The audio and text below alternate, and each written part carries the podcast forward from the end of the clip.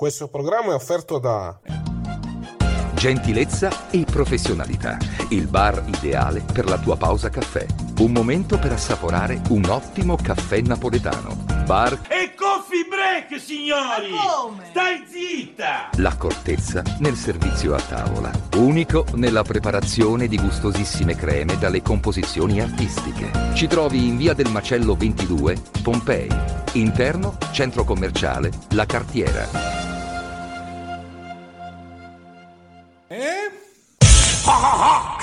Ridere! Bello, bello! WineLivery.com Vini, birre, drink a casa tua subito, consegna in 30 minuti alla temperatura ideale direttamente dal produttore, così risparmi. WineLivery.com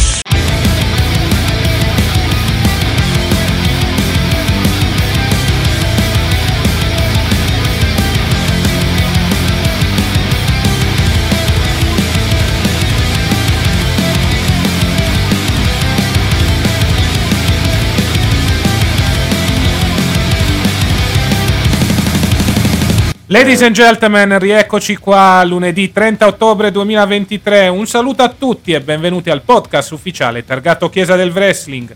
Io sono Cassa e con me, come sempre, c'è il buon Nick. Buonasera ragazzi e benvenuti a tutti. Eccoci qua per parlare di una settimana dove ci sono state delle notizie molto molto succose, specialmente per noi europei, visto che è stato annunciato un ulteriore pay per view della WWE in Germania e si parla anche di un evento della federazione di Stanford in quel della Francia.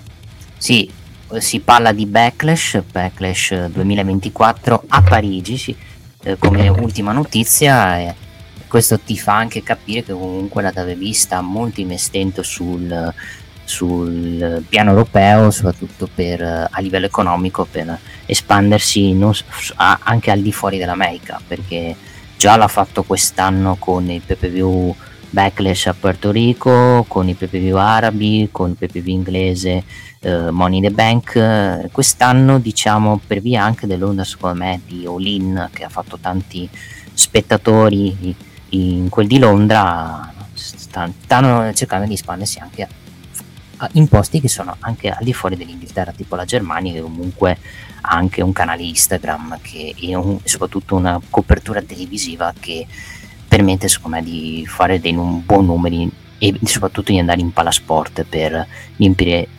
soprattutto i posti. Sì, esattamente, continua questa politica di espansione da parte della WWE con questo annuncio del pay per view che vedremo a fine agosto 2024, più precisamente il 31 agosto, in quella di Berlino all'interno della Mercedes-Benz Arena. Sicuramente una buonissima notizia per noi europei che dopo aver vissuto Money in the Bank in quel dell'Inghilterra abbiamo la possibilità non solo di avere un ulteriore pay per view in Europa, più precisamente a Berlino, ma si parla anche di un possibile evento in quel della Francia. Quindi sarà molto molto interessante vedere come sarà la situazione. E ripeto ancora una volta, è l'ennesimo passo verso una politica di espansione dal punto di vista anche della visibilità per quanto riguarda la WWE, visto che comunque abbiamo iniziato con i pay per view in quel di Porto Rico e in Arabia Saudita, adesso è il turno dell'Europa a tutti gli effetti. Dico il turno dell'Europa perché in Italia sarà ancora molto dura vedere in futuro un pay per view e quindi dobbiamo accontentarci di questi eventi nei posti confinanti. Ecco. Sì, già tanto che riusciamo a beccarci un live event, anche perché in Italia in questo momento di live event ne abbiamo visti zero, siamo fermi praticamente dal 2018 e sarebbe già un miracolo comunque beccarci un live event anche a Milano, a Torino, nelle altre zone per far sì che la WWE ci dia un po' di considerazione, visto che da ormai 4-5 anni non passa più da noi. Esattamente.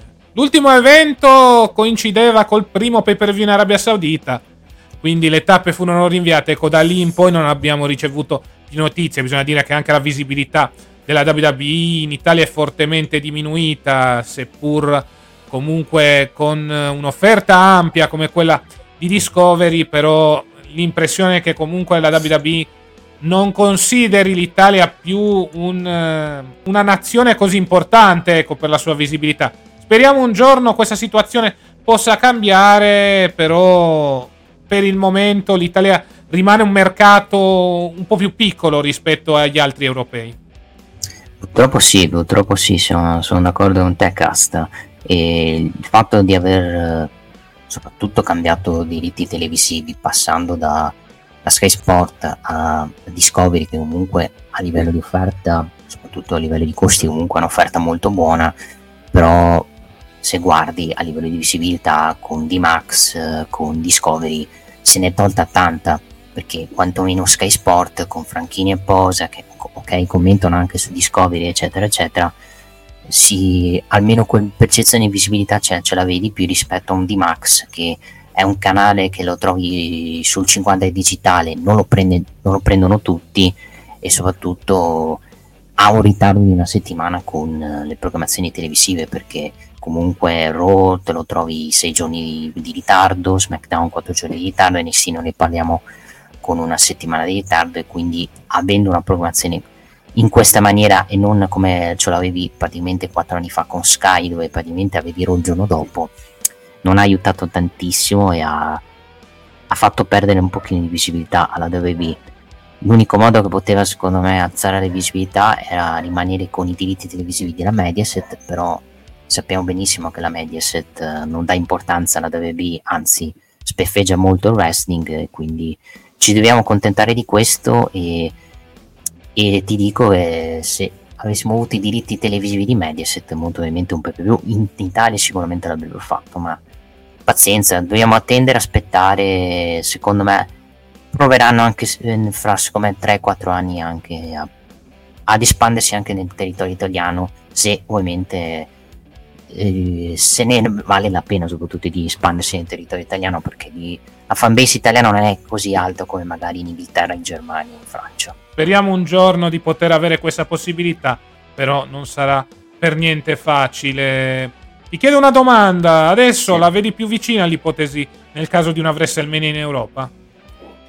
Non l'escludo, non, non l'escludo assolutamente, anche perché con il fatto che l'AW ha fatto all-in e ha fatto il sold out a Wembley, secondo me la WWE ci proverà un giorno a fare una WrestleMania. Non penso per la 41, perché secondo me per la 41 vanno magari sempre in America o magari in altri posti.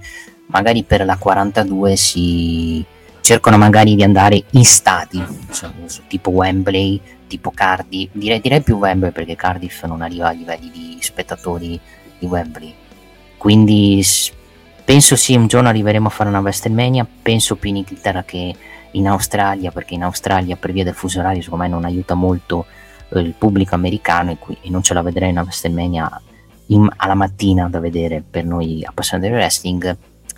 Penso più in Inghilterra fra due anni e penso che l'unico stadio che può fare i numeri di WrestleMania e fare soprattutto eh, i meet and greet, i travel package, eccetera, eccetera, ce n'è solo uno e Londra, Wembley. Vedremo cosa succederà, come hai detto te, forse lo stadio più importante, quello con la capienza più alta, sicuramente sarebbe quello di Wembley. Non si scappa da lì, vedi anche quello che è successo con All-In eh, per quanto riguarda l'AW. Vedremo cosa succederà. Certo è che questi pay per view in Europa fanno piacere, certo. Non l'avremo in Italia, ma quantomeno possiamo avvicinarci ai paesi confinanti e perché no anche provare a prendere un biglietto per un pay per view WWE, cosa che fino a qualche anno fa era impossibile, visto che comunque durante l'era di Vince eh, i pay per view rimanevano tutti confinanti intorno al continente americano con eh, alcune eccezioni, ma dovute più che altro ai soldi dell'Arabia Saudita. Sì, quello ovviamente sì. Più che altro qui c'è una differenza diversa tra il pay per view in Germania e in Inghilterra non devi fare il passaporto. E quello che vi consiglio uh, è se volete avere anche gli sconti sui biglietti, perché la WWE comunque nel sito mette la possibilità di registrarsi praticamente per prepararsi l'evento, mettete l'email, mettete dove abitate e la WWE stessa vi genererà l'email su, quan, su, quanto costeranno i biglietti, soprattutto sullo sconto uh, riguardante il PPV tedesco che arriverà ovviamente per fine estate. Esattamente, quindi vedremo cosa succederà. Certo è che comunque la WWE sta viaggiando pure in Europa e quindi dopo i buoni successi avuti con Clash at the Castle e Money in the Bank adesso punta anche a Germania e Francia. Vedremo cosa succederà nelle prossime settimane, naturalmente vi daremo aggiornamenti non solo sulla situazione del pay per view in Germania, anche se abbiamo già la data ufficiale, ma soprattutto sul possibile pay per view in Francia. Esatto, direi di passare agli show. E allora 20 secondi di pausa e poi andremo a parlare di quanto accaduto in quel di WWE Monday Night Raw. Non è un calcio da tavolo qualsiasi, è subuteo! Con il mancino la palla arriva sul secondo palo, un colpo di testa la rimette in mezzo vicino alla linea del dischetto, divide nell'area, supera l'avversario, ne supera un altro ed è solo davanti al portiere, dribbling a rientrare, tiro, conclusione, a effetto, ed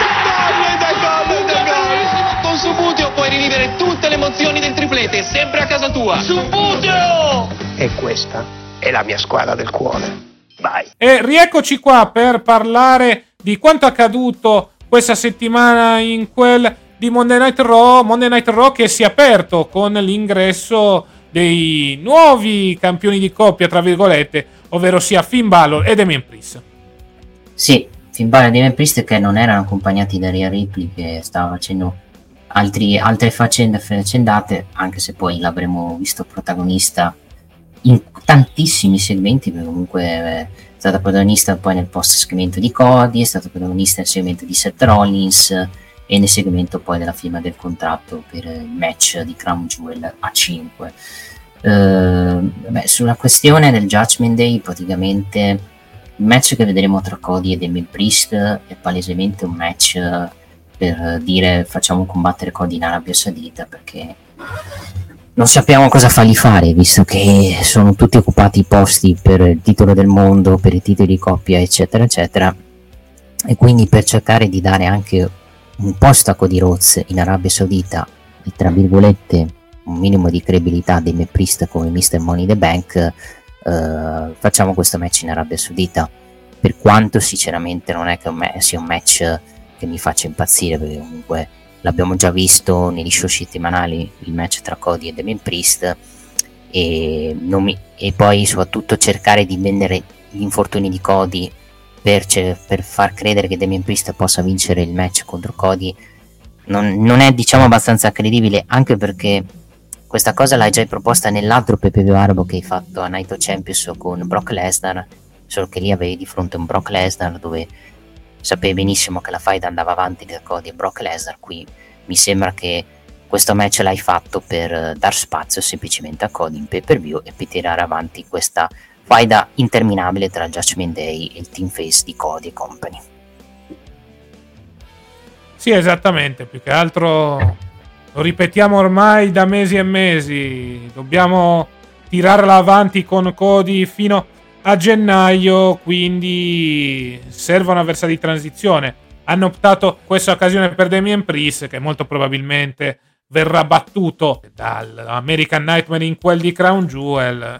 Bisogna continuare questa storyline del Judgment Day contro i propri nemici e quindi si è deciso di optare per questa situazione con un Cody Rhodes che andrà proprio contro l'ex campione degli Stati Uniti e signor Money in the Bank eh, in quel del pay per view arabo. Hanno dovuto fare così anche per eh, portare Cody in Arabia e soprattutto tenerlo impegnato quantomeno fino a gennaio e quantomeno fino alle series quando molto probabilmente ci saranno gli wargames tra Judgment Day e Cody e i suoi amici. Ecco.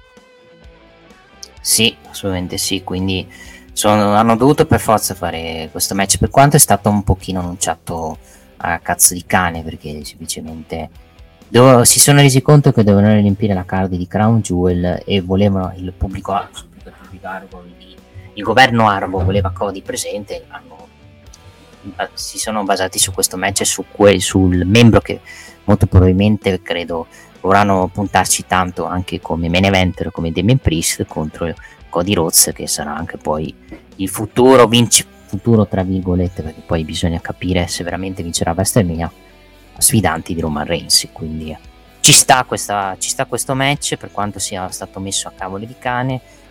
Hanno messo questo infortunio alla caviglia per dare incertezza però sappiamo benissimo che questa cosa non succederà secondo me anche perché già l'hai fatto con Brock Lesnar l'abbiamo detto e non penso succederà su una seconda volta che Cody perde quindi, quindi è un match in più per uh, tenere impegnato Cody Rhodes tutto qua Alpha Academy vai, contro vai. New Day ti, ti, è piaciuto come match Alpha Academy contro New Day?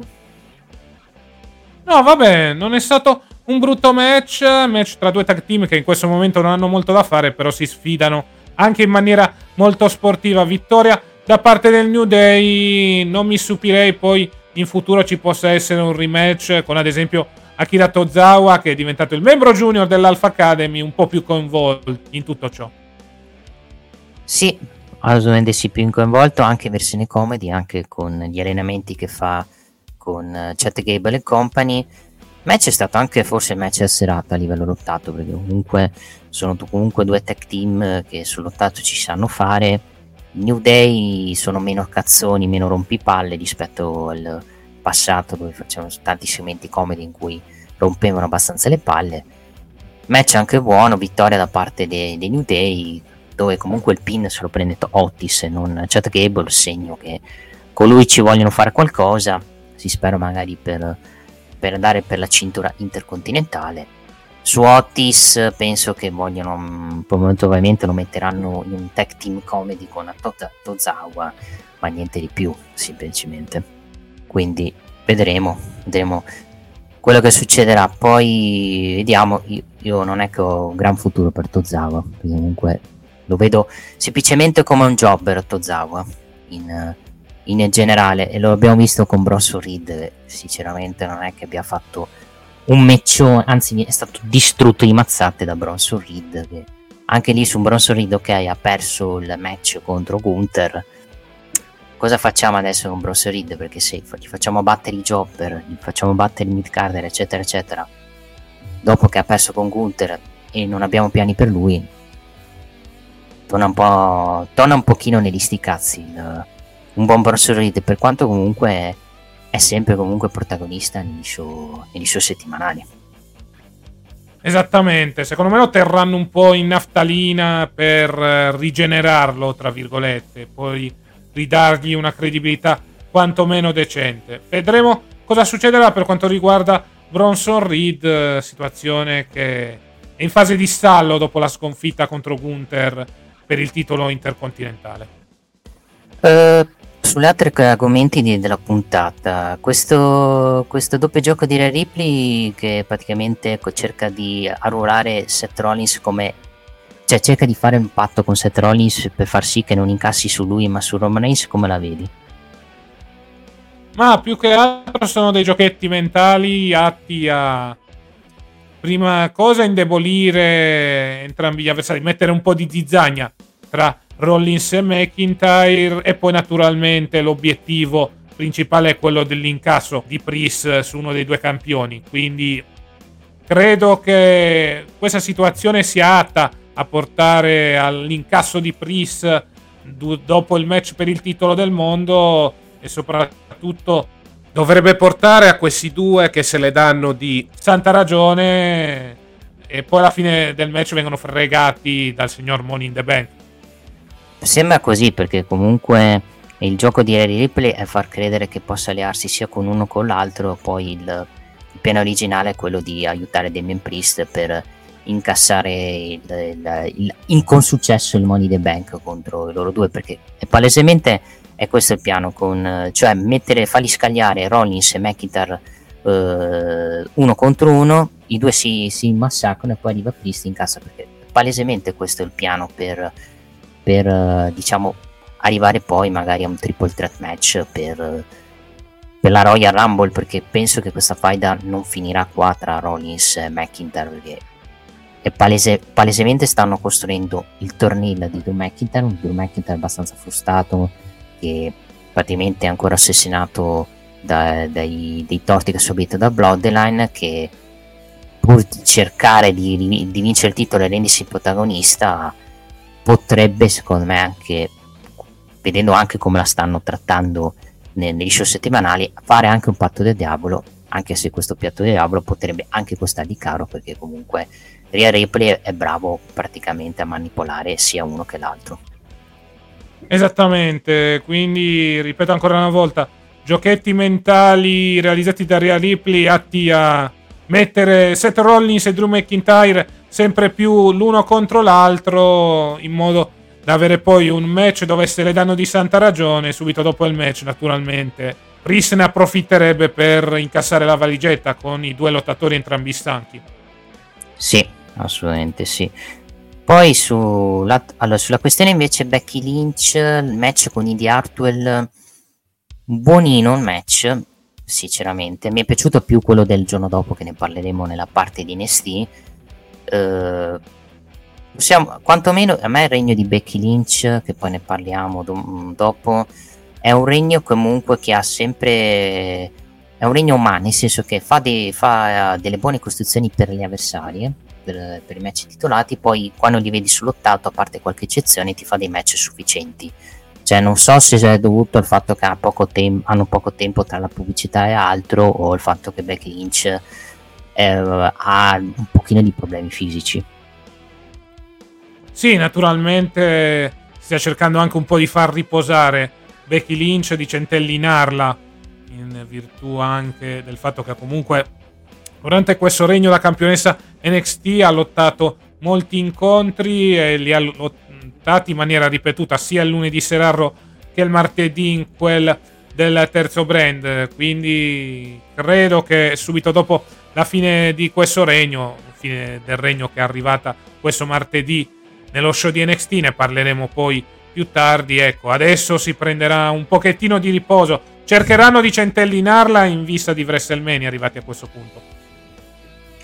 Penso di sì, anche perché devono, aver, cioè, devono averla al 100%, visto che lei ha detto stesso in sue dichiarazioni che è, a livello di condizioni fisiche non è che sia al massimo e quindi la, adesso con un regno che ha finito in quel DNST eh, la faranno p- apparire in maniera part time perché comunque ormai non è più giovane ed è una persona che comunque non può permettersi di fare uh, show head to head tra Raw, NST eccetera eccetera per quanto sinceramente pote- potrebbe farlo però se, se hai un, delle condizioni fisiche non ottimali è giusto che si limiti a poche presenze esattamente Uh, comunque, buon match con Indy Orton non è stato maluccio, però nessuno pensava veramente che Indy Orton potesse vincere il titolo e tutti lo sappiamo. E poi, e poi c'è Sia lì che attacca praticamente uh, la buon Candice Salere.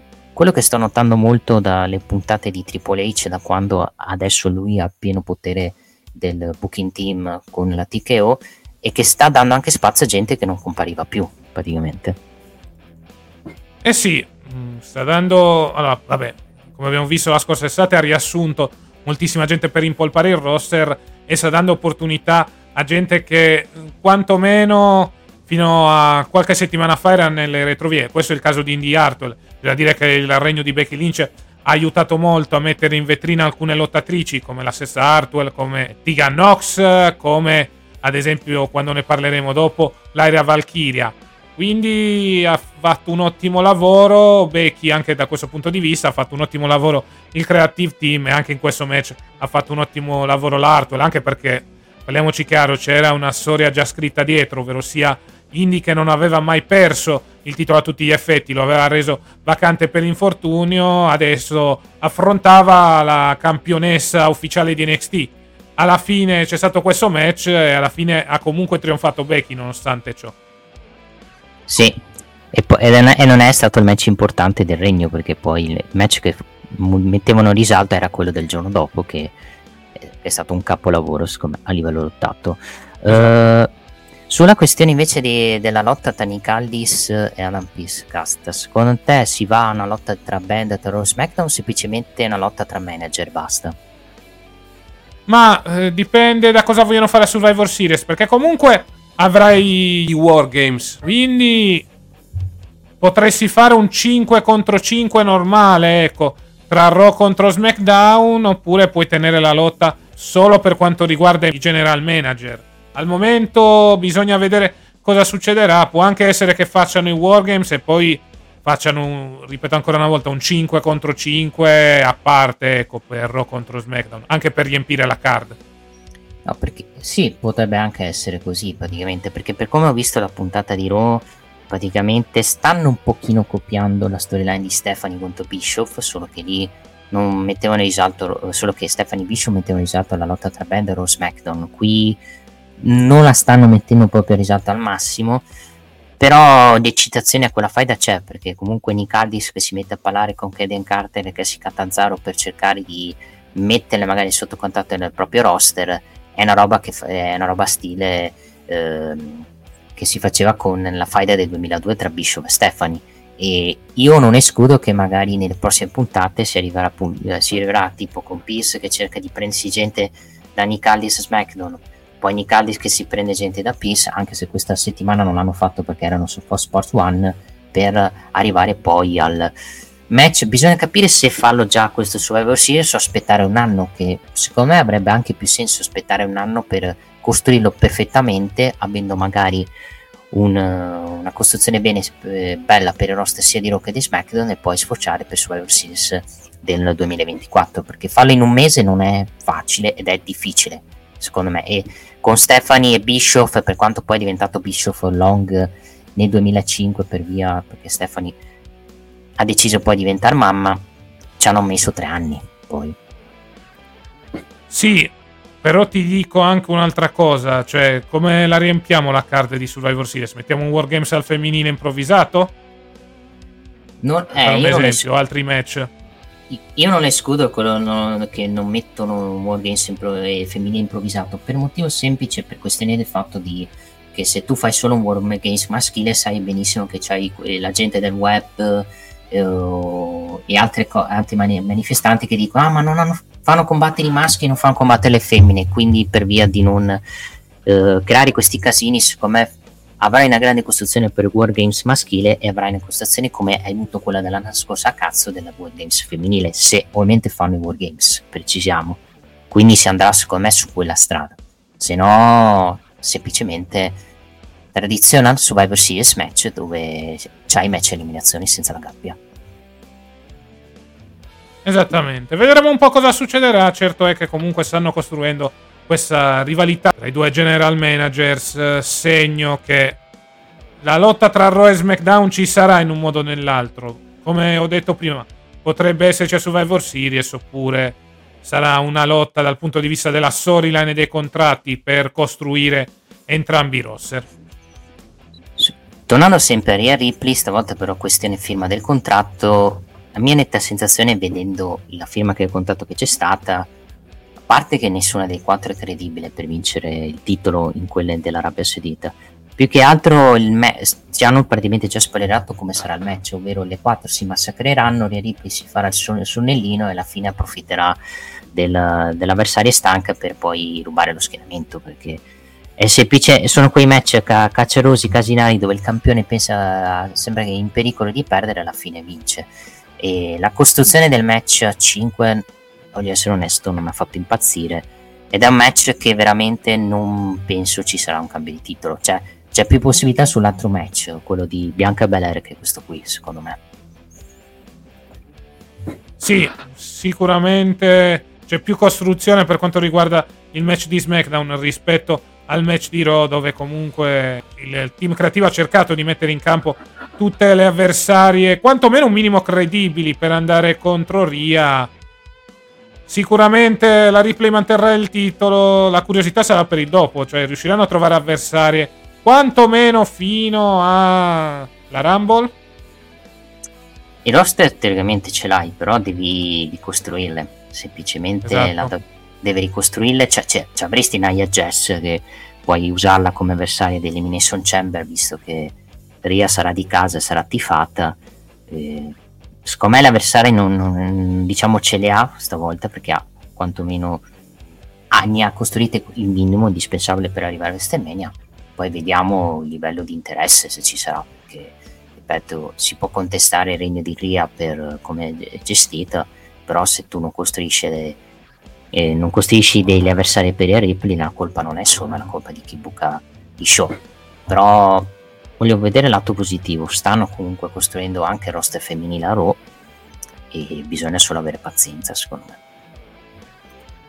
Esattamente, bisognerà avere tanta tanta pazienza, in compenso comunque avremo questo match dove ci sono delle lottatrici che forse non sono credibili per vincere la cintura, ma quantomeno sono credibili per essere delle sfidanti e per realizzare una buona contesa, ecco, con eh, la campionessa Ria Ripley in mezzo. Johnny Gargano vince un match, direi finalmente, perché non vinceva un bel pezzo in quel di Raw, battendo Giovanni Vinci grazie al ritorno di Tommaso Ciampa e settimana prossima cast si affronteranno i, i DIY contro l'Imperium. Quindi ritornano i DIY in tag team dopo, credo, tre anni se non mi sbaglio, più o meno. Sì, lotteranno insieme per la prima volta dal 2020. In un match uh, della puntata speciale di Halloween e di Raw in uh, match sicuramente non mi è dispiaciuto, vabbè, è durato anche pochissimo, Giovanni Vici praticamente è un jobber, palese che stanno costruendo di più Kaiser per poi splittarlo da Giovanni Vinci e, e dargli spazio nel mid-carding. Sì, esattamente. È un modo anche per, eh, parliamoci chiaro, pushare Kaiser come al momento il migliore dei due, ecco, nel senso Kaiser è già più caratterizzato, Vinci un po' meno da questo punto di vista. È quello che si prende pin eh, dei due al momento, anche se molto probabilmente perderanno contro i DIY. Quindi vedremo cosa succederà. Certo è che al momento, se mai dovesse esserci uno split ad oggi dei, dell'Imperium, non per quanto riguarda Gunther, ma per quanto riguarda Vinci e Kaiser, quello che riuscirebbe ad andare più avanti con le proprie gambe da questo punto di vista sarebbe sicuramente Kaiser. Sì, quello sì, anche per il fisico e anche, per, anche a livello parlato, perché secondo me è più bravo di Giovanni Vinci, che per quanto Giovanni Vinci comunque non è neanche maluccio a livello parlato, per quanto, per quanto non abbia una grande pronuncia rispetto a lui di Kaiser, che insomma di, di, di carisma ne ha di più. Esattamente anche come dimostrato dai video visti nelle scorse settimane che caratterizzavano un po' il personaggio. Poi c'è stato un promo registrato di Nakamura che dice che ha un pestaggio subito da lui, a, che se, diciamo, gli è piaciuto pestare Ricochet e che adesso cerca avversari per il suo prossimo futuro. Sul segmento di Logan Paul invece hanno, c'è questa chimica con Dominic Mysterio dove, magari, eh, dove praticamente... Eh, si fanno i complimenti a vicenda, alla fine poi Logan Paul eh, diciamo richiama Samantha Ivern per annunciargli che quando vincerà il titolo degli Stati Uniti dovrà annunciarlo con nuovi campioni degli Stati Uniti e gli chiede scusa e gli impone soprattutto Logan Paul di pronunciare il nuovo campione degli Stati Uniti con lei che non vuole con l'arrivo di Ricochet che alla fine mena i due e manda via tutti. Segno che la rivalità tra Logan Paul e Ricochet l'hanno comunque ten- tenuta in caldo ancora per magari piani futuri, vediamo se ci saranno piani futuri, nel senso che non l'hanno dimenticato così dal nulla come succedeva magari col booking di Beans. Sì, hanno giocato su questa situazione ancora aperta tra Logan Paul e Ricochet, situazione che potrebbe costare anche a Logan Paul il titolo degli Stati Uniti contro Re Mysterio. Vedremo poi cosa succederà in Arabia Saudita. Però per il momento hanno tenuto aperta quella porta e hanno tenuto aperta l'ipotesi di una possibile interferenza di Ricochet a favore dell'LWO. Ecco. O meglio, non tanto a favore dell'LWO, più a Re Mysterio. Ecco. Sì, può essere o semplicemente come avversario di di Logan Paul per WrestleMania o per prossimi eventi, perché comunque Logan Paul penso prima di arrivare a WrestleMania un altro PPV se lo fa. Quello sì, sicuramente. Quindi... Bisogna vedere quale sarà questo pay per view. Beh, può essere la Royal Rumble, che comunque... Eh, oh, quello sì. Che è molto molto importante. Comunque, lo, eh, il signor Ricochet settimana prossima affronta Dominic Mysterio per Dominic eh, settimana prossima un'altra grande prova importante a livello lottato per dimostrare che comunque oltre ad essere bravo al microfono è bravo stiamo diciamo migliorando anche sul ring esattamente quindi vedremo cosa succederà. È un match che promette molto molto bene. Tag team match Chelsea Green e Pepper Niven contro Natalia e Nikki Cross. Vabbè, su questo tag team match uh, Nikki Cross ha fatto, non ha fatto niente è rimasta là ferma, catalitica, sconvolta. Cioè, a parte che Natalia si è scelto il partner proprio giusto per sostituire una Tegan Nox che possiamo considerare veramente sfortunata perché si è fatta di nuovo male, povera Krista. Ovviamente speriamo non sia un infortunio a lungo. Detto ciò, è stato più un handicap match questo tra Chelsea Game Papernive contro Natalia e Nikki Cross, eh, vittoria di Papernive Company, che quantomeno gli dà in qualche vittoria, visto che è un tag team palesemente comedy e che però non che viene trainata solo da Chelsea Green perché a, li, a, livello di risultati se non ci fosse Papernive questo tag team non vincerebbe neanche un match e avrebbe uno score molto molto negativo. Serve anche per quantomeno tenere in alto le campionesse di coppia che avranno anche un match la settimana prossima di quello ne parleremo più tardi per quanto riguarda NXT. Però comunque Chelsea Green e Pepper Niven eh, battono Natalia Nikki Cross e quantomeno ricevono un'ulteriore credibilità come campionesse di coppia, visto che spesso e volentieri perdono, ecco, sono jobber, vuoi per infortuni, vuoi anche per il loro status all'interno dei gerarchi di Monday Night Raw, adesso hanno ricevuto una vittoria che quantomeno le alza dal punto di vista della credibilità. Quello sì, per Tegan Nox eh, io non ho più niente da dire, mi dispiace questa ragazza è veramente fatta di plastica, cioè si rompe con troppa facilità. Esatto. Mi dispiace per lei, speriamo possa avere una condizione migliore negli anni a venire perché al momento la sua carriera in WWE è stata costellata di infortuni su infortuni. Esatto. Vedremo un po' cosa succederà. Nel frattempo, Jey Uso nel backstage incontra McIntyre. Lo scozzese dice ironicamente di essere dispiaciuto per quanto successo la scorsa settimana. Non riesce a immaginare cosa si prova a perdere un titolo per colpa della Bloodline, ma deve lasciarselo alle spalle, no? Poi gli dice che qualsiasi cosa succederà a Sami Zayn nel match con lui sarà responsabilità di Uso. Frecciatine su frecciatine tra i due. Miz incontra Adam Pierce e dice che settimane che non fa niente, niente alla sua altezza in questo show. Dice che Nick Aldis capisce quello che vale. Ripley arriva con il contratto, lo firma e lo dà a Pierce dicendo che si tiene la penna. Poi zittisce Miz. Ripley va via con la telecamera che la segue per la disperazione di Miz e Ripley inco- incrocia Mysterio e si sincera delle sue condizioni. Eh, la gag è Miz che non lo fanno parlare, bellissima sta cosa. Esattamente, quindi diciamo vabbè, naturalmente storyline comedy con eh, The Miz che è fondamentalmente il reietto del roster di Raw. E ce lo beccheremo a SmackDown per questo motivo. Esattamente. Sami Zayn contro Drew McIntyre. Non è stato neanche male questo match. Ripeto, purtroppo le pause pubblicitarie non aiutano, perché purtroppo ce ne sono troppe.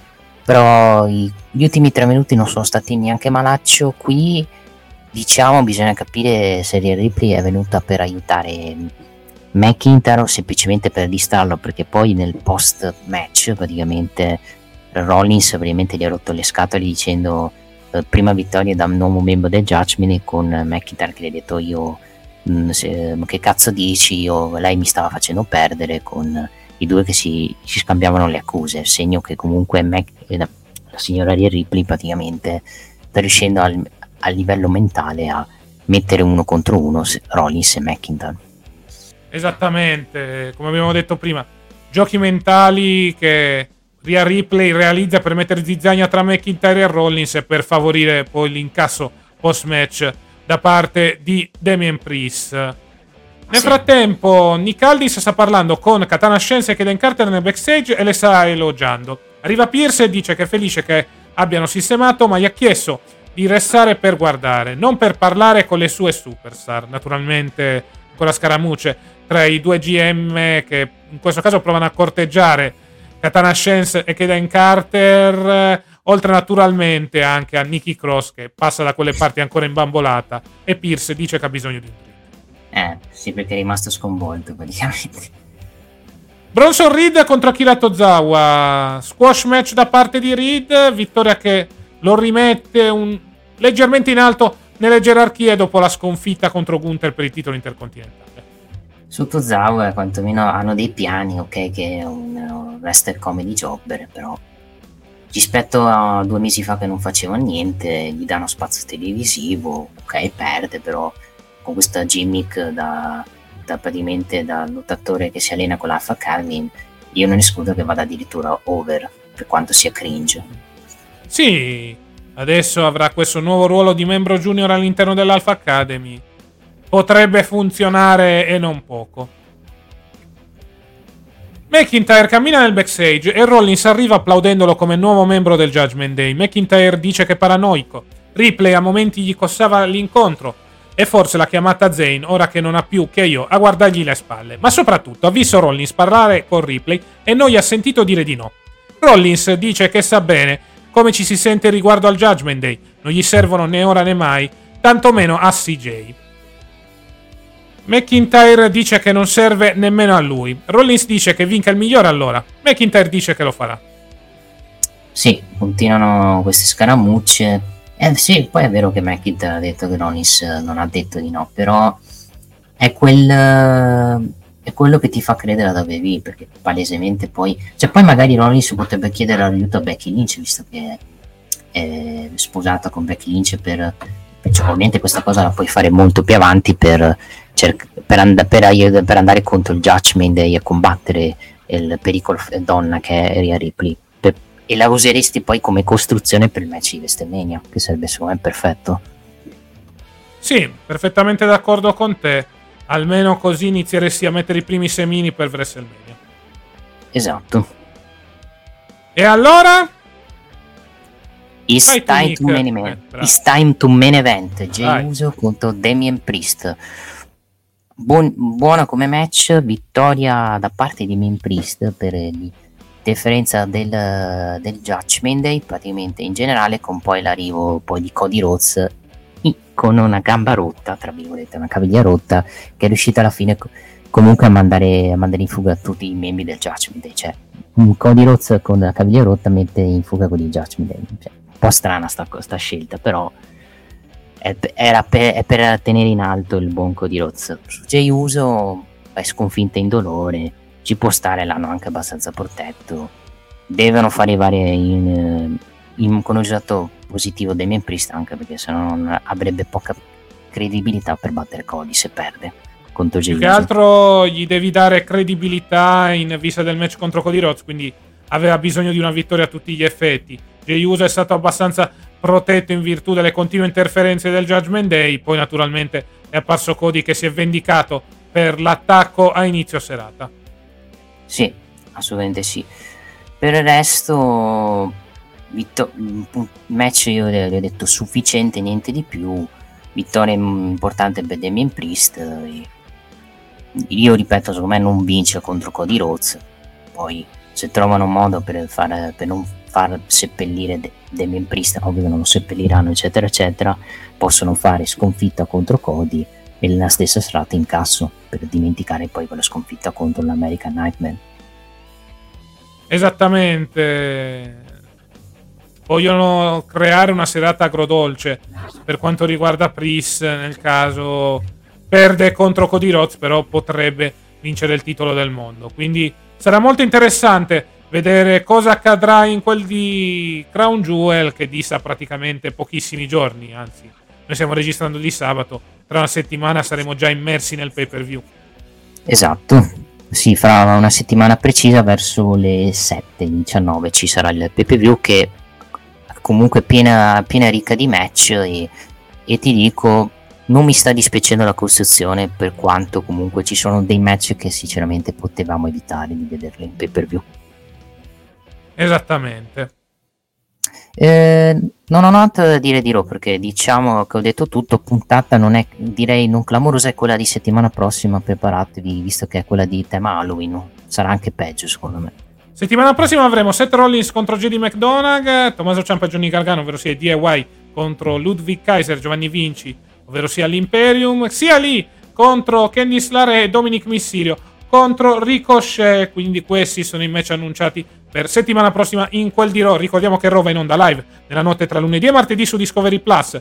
L'upload della versione con commenti in italiano il venerdì sulla piattaforma di streaming e ogni lunedì alle 23.15 su Dimax, canale 52 del digitale terrestre, 170 di Sky e 28 di TV Sat. Ah, e allora 20 secondi di pausa e poi andremo a parlare di quanto accaduto in quel di NXT.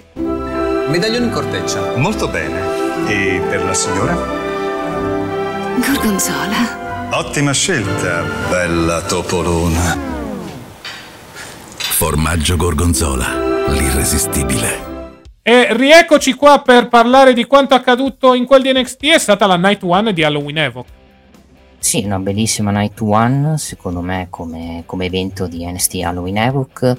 Per quanto hai avuto comunque 8 match, che chiedo, cioè 8 match non me ne hai avuti più o meno 6 o 7, sei riuscito comunque a livello di gestione di tempo a, a creare comunque uno show, direi anche buono, onesto, niente di più il main event è quello che secondo me ha alzato il livello di, di questo Halloween Evo perché fino al match secondo me tra Beck e la vecchiera era praticamente uno show normalissimo perché comunque hai avuto i segmenti per la costruzione comunque di chi ha attaccato Trick Williams che quando gli hanno fatto la domanda su Trick è eh, palese. Eh, praticamente Carmelo Ace ha tagliato subito la domanda ed è scappata uh, alle risposte palese che quindi è stato lui e hai secondo me l'errore che ha fatto un po' eh, NST in questa puntata è ripetere fare due street fight uguali che, che mi riferisco a quello di Ross Perez contro Kiana James e al match tra Gigi Dolly e Blend Davenport solo che c'è una differenza uno era un David Sprang Ground match e l'altro era un match con le luci spente praticamente però era praticamente uno street fight se vogliamo, se vogliamo dire generale per il resto, mm, un anno Univoc secondo me che se non ci fosse stato il main event a livello lottato l'avrei considerato un evento da 6, 6 più. Il main event con uh, due poi sono, anche, sono, andati anche in overrun con uh, Becky Lynch contro, contro la Valkyria ha fatto secondo me alzare il voto andando da un 6 a un 7 secondo me. Sì, un buonissimo match, alla fine è stato uno street fight a tutti gli effetti ha vinto la persona giusta, ovvero sia Roxanne, che quindi chiude questa faida. Vedremo quale sarà il futuro per la Perez. Potrebbe tornare nuovamente a orbitare in zona titolo. Fatto sta che comunque quando c'è un match hardcore la Perez risponde presente. Lo già fatto in precedenza con Cora Jade. Lo ha fatto anche in questo incontro contro Kiana James. Sì, che è stato, posso dire decisamente anche un buon match. Si sono presi, si sono cartellati, si sono ammazzati, si sono fatti tanto male. E anche i bump che hanno preso, della, soprattutto nelle giostre, non credo abbia fatto benissimo la Bonacchiana James, che si è preso anche un bernoccolo anche in testa quando ha preso la borsata in testa da Rosso Perez, dove c'era praticamente il cemento. E Kiana James, ripeto, Kiana James piano piano sta, sul lottato sta abbastanza migliorando, non è un fenomeno, però se gli dai l'avversario giusto e gli dai, secondo me, il giusto spazio, secondo me può dire la sua a livello lottato. Esattamente, quindi due lottatrici che non si sono comportate per niente male. Assolutamente sì.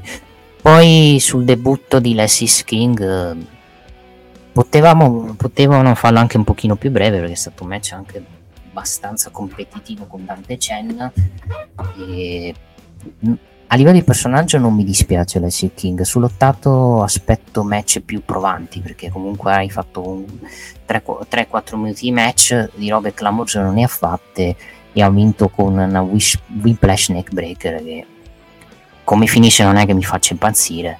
Quindi ripeto su, su Les Brian P mi hanno aspetto match più provanti, match più lunghi per dire se vale la pena spendere diciamo un push su di lui sì, bisogna dire che comunque l'impacchettamento è stato migliore rispetto a quello proposto dall'IW con l'ormai ex Brian Pillman Jr., match veloce, finisher non eh, entusiasmante, si aspettano prove più probanti per l'ormai ex eh, figlio di Brian Pillman in quanto in eh, chiave Mark ha deciso di chiamarsi col nome della persona che lo ha cresciuto a tutti gli effetti, ovvero Lexis King. Sì. Su Dan- sul Dante Chen, vabbè, classico jobber ragazzi, non è che, può, non è che ci puntano, lo usano per, per pushare i nuovi arrivati e quindi non è che si può pretendere di pusharlo uno che gioca sempre. Eh, quindi eh, que- questa è la situazione su, su, su Dante Chen. Un'altra situazione invece che lì diciamo potevano non metterlo, secondo me potevano metterlo anche dargli meno hanno fatto secondo me bene a dargli meno minutaggio anche perché per i tanti match che hai fatto non potevi dare più di così, era il match dei tornei femminile. Il primo è stato sufficiente, il secondo è stato una noia tremenda il match di Lola Vice contro la Petrovic. Il livello di star power della, della, del torneo femminile, io ripeto, un pochino bassino, posso dire, perché comunque non hai, non hai idee, quelle persone che sono in finale sono persone che comunque già le conoscevi nelle show, perché Kalani Jordan era l'ex allieva di Dana Brooke e Lola Vice era praticamente in team con Elettra Lopez, quindi non erano persone sconosciute. Quindi era palese che sarebbero andate loro due in finale. Più che altro col fatto che adesso è una, fe- una campionessa face, perché l'area Valkyria non è il, è semplicemente face, credo che avrebbe più senso fare vincere Lola Vice per dare una prima sfidante all'area Valkyria per, per i prossimi eventi di NST, perché Kenani Jordan se vince il torneo incassa, per quanto il coso del contratto del Break Torment è, sì, è, sì, è simile all'incasso del Money the Bank, potresti anche dargliela alla Jordan, anche se credo vedendo l'investimento che hanno fatto sulla Vice, la Vice quel torneo dovrebbe vincerlo secondo me. Sì, anche secondo me, anche perché la Jordan mi sembra ancora acerba sotto diversi punti di vista, mentre la Vice in virtù anche dell'invest- dell'investimento fatto sembra un minimo più pronta e sarebbe comunque una sfida tra face contro Hill, mentre invece con la Jordan sarebbe face contro face perché l'idea, credo, da parte del team creativo capitanato da Shawn Michaels è di tenere almeno per il momento che la Jordan face, quindi sarebbe più che giusto puntare su Lola Vice come vincitrice del torneo. Per il resto una buona prestazione, non un super match, anzi abbastanza discreto contro Arianna Grace, arriva però la vittoria che porta in finale l'ex allieva di Dana Brooke. E Kelly Jordan, da, da, quello che sono i social, è fidanzato con Carmelo Ace. Quindi dic- ha diciamo un buon allenatore per migliorare nell'ottato la buon Kelani Jordan in, in generale. Parlammo del vagone, il vagone praticamente è stato visitato da Stone dove Von mette in discussione la scelta suicida di Stone di sfidare Bron. Stone sa che non finirà bene ma è disposto a farlo perché Von è un suo amico e questa missione carica maggiormente Von ad impegnarsi nella riabilitazione. Quindi traduzione Von Vargen, secondo me settimana prossima lo rivedremo nel post match per salvare Stone. E eh beh, ovviamente. Son che andrà lì praticamente come un uomo morto che cammina, un dead man walking contro Bron Breaker e quindi subito dopo il match ci sarà il ritorno di Von Wegner a soccorrere il suo manager. I Creed poi arrivano sulla rampa che hanno interrotto praticamente Shotzi e Scarlett che, come, che si sono vestiti comunque bene a livello di costumi e lanciano la sfida all'Os Lotarius per settimana prossima in un table Ledes, caro Casta e Skers perché tornano anche i, i, i, gradoni. Esattamente per la gioia di grandi e piccoli sì rimando a Big Show contro Eric Rowan di TLC 2014 il meccione dell'anno praticamente. Uh, Chess University che vincono i titoli di coppia ce l'hanno fatta. La Chase è campionessa e campi- sono campioni di coppia. Sì un bel match tra le due coppie alla fine Chase University riesce finalmente a trovare quella vittoria che consacra il loro act soprattutto una vittoria molto importante per Andre Chase e Duke Hudson che fino a poco tempo fa erano considerati comunque gli anelli deboli dell'intera situazione e invece alla fine sono riusciti a spuntarla. È un act che comunque va over da diverso tempo e che trova la sua consacrazione contro un act che comunque ha fatto il suo nel suo regno da campioni di coppia. Non è stato un regno lunghissimo, però era giusto dare una possibilità alla Chase University che a diverso tempo è over in quel di NXT. E adesso vediamo se farà doppietta la Chase University perché Jessie Jane e TAL hanno sfidato le campionesse di coppia settimana prossima alla notte 2 di Halloween Evoc. Mia sensazione è no, secondo me non fanno doppietta, secondo me Jessie Green e Piper Niven manterranno le cinture. Diciamo che ci andranno vicine Jessie Jane e TL, magari userai questa cosa, questa sconfitta per iniziare i primi segni di split tra tra i due, almeno che poi, a meno che Shawn Michaels non abbia cambiato idea e mette in maniera costante, in maniera face, eh, Jesse Jane perché semplicemente sta funzionando col pubblico. Sì, esattamente, nulla da dire su quello che hai detto. Vedremo cosa succederà la settimana prossima, ma credo anch'io che Chelsea Green e Piper Niven manterranno le cinture.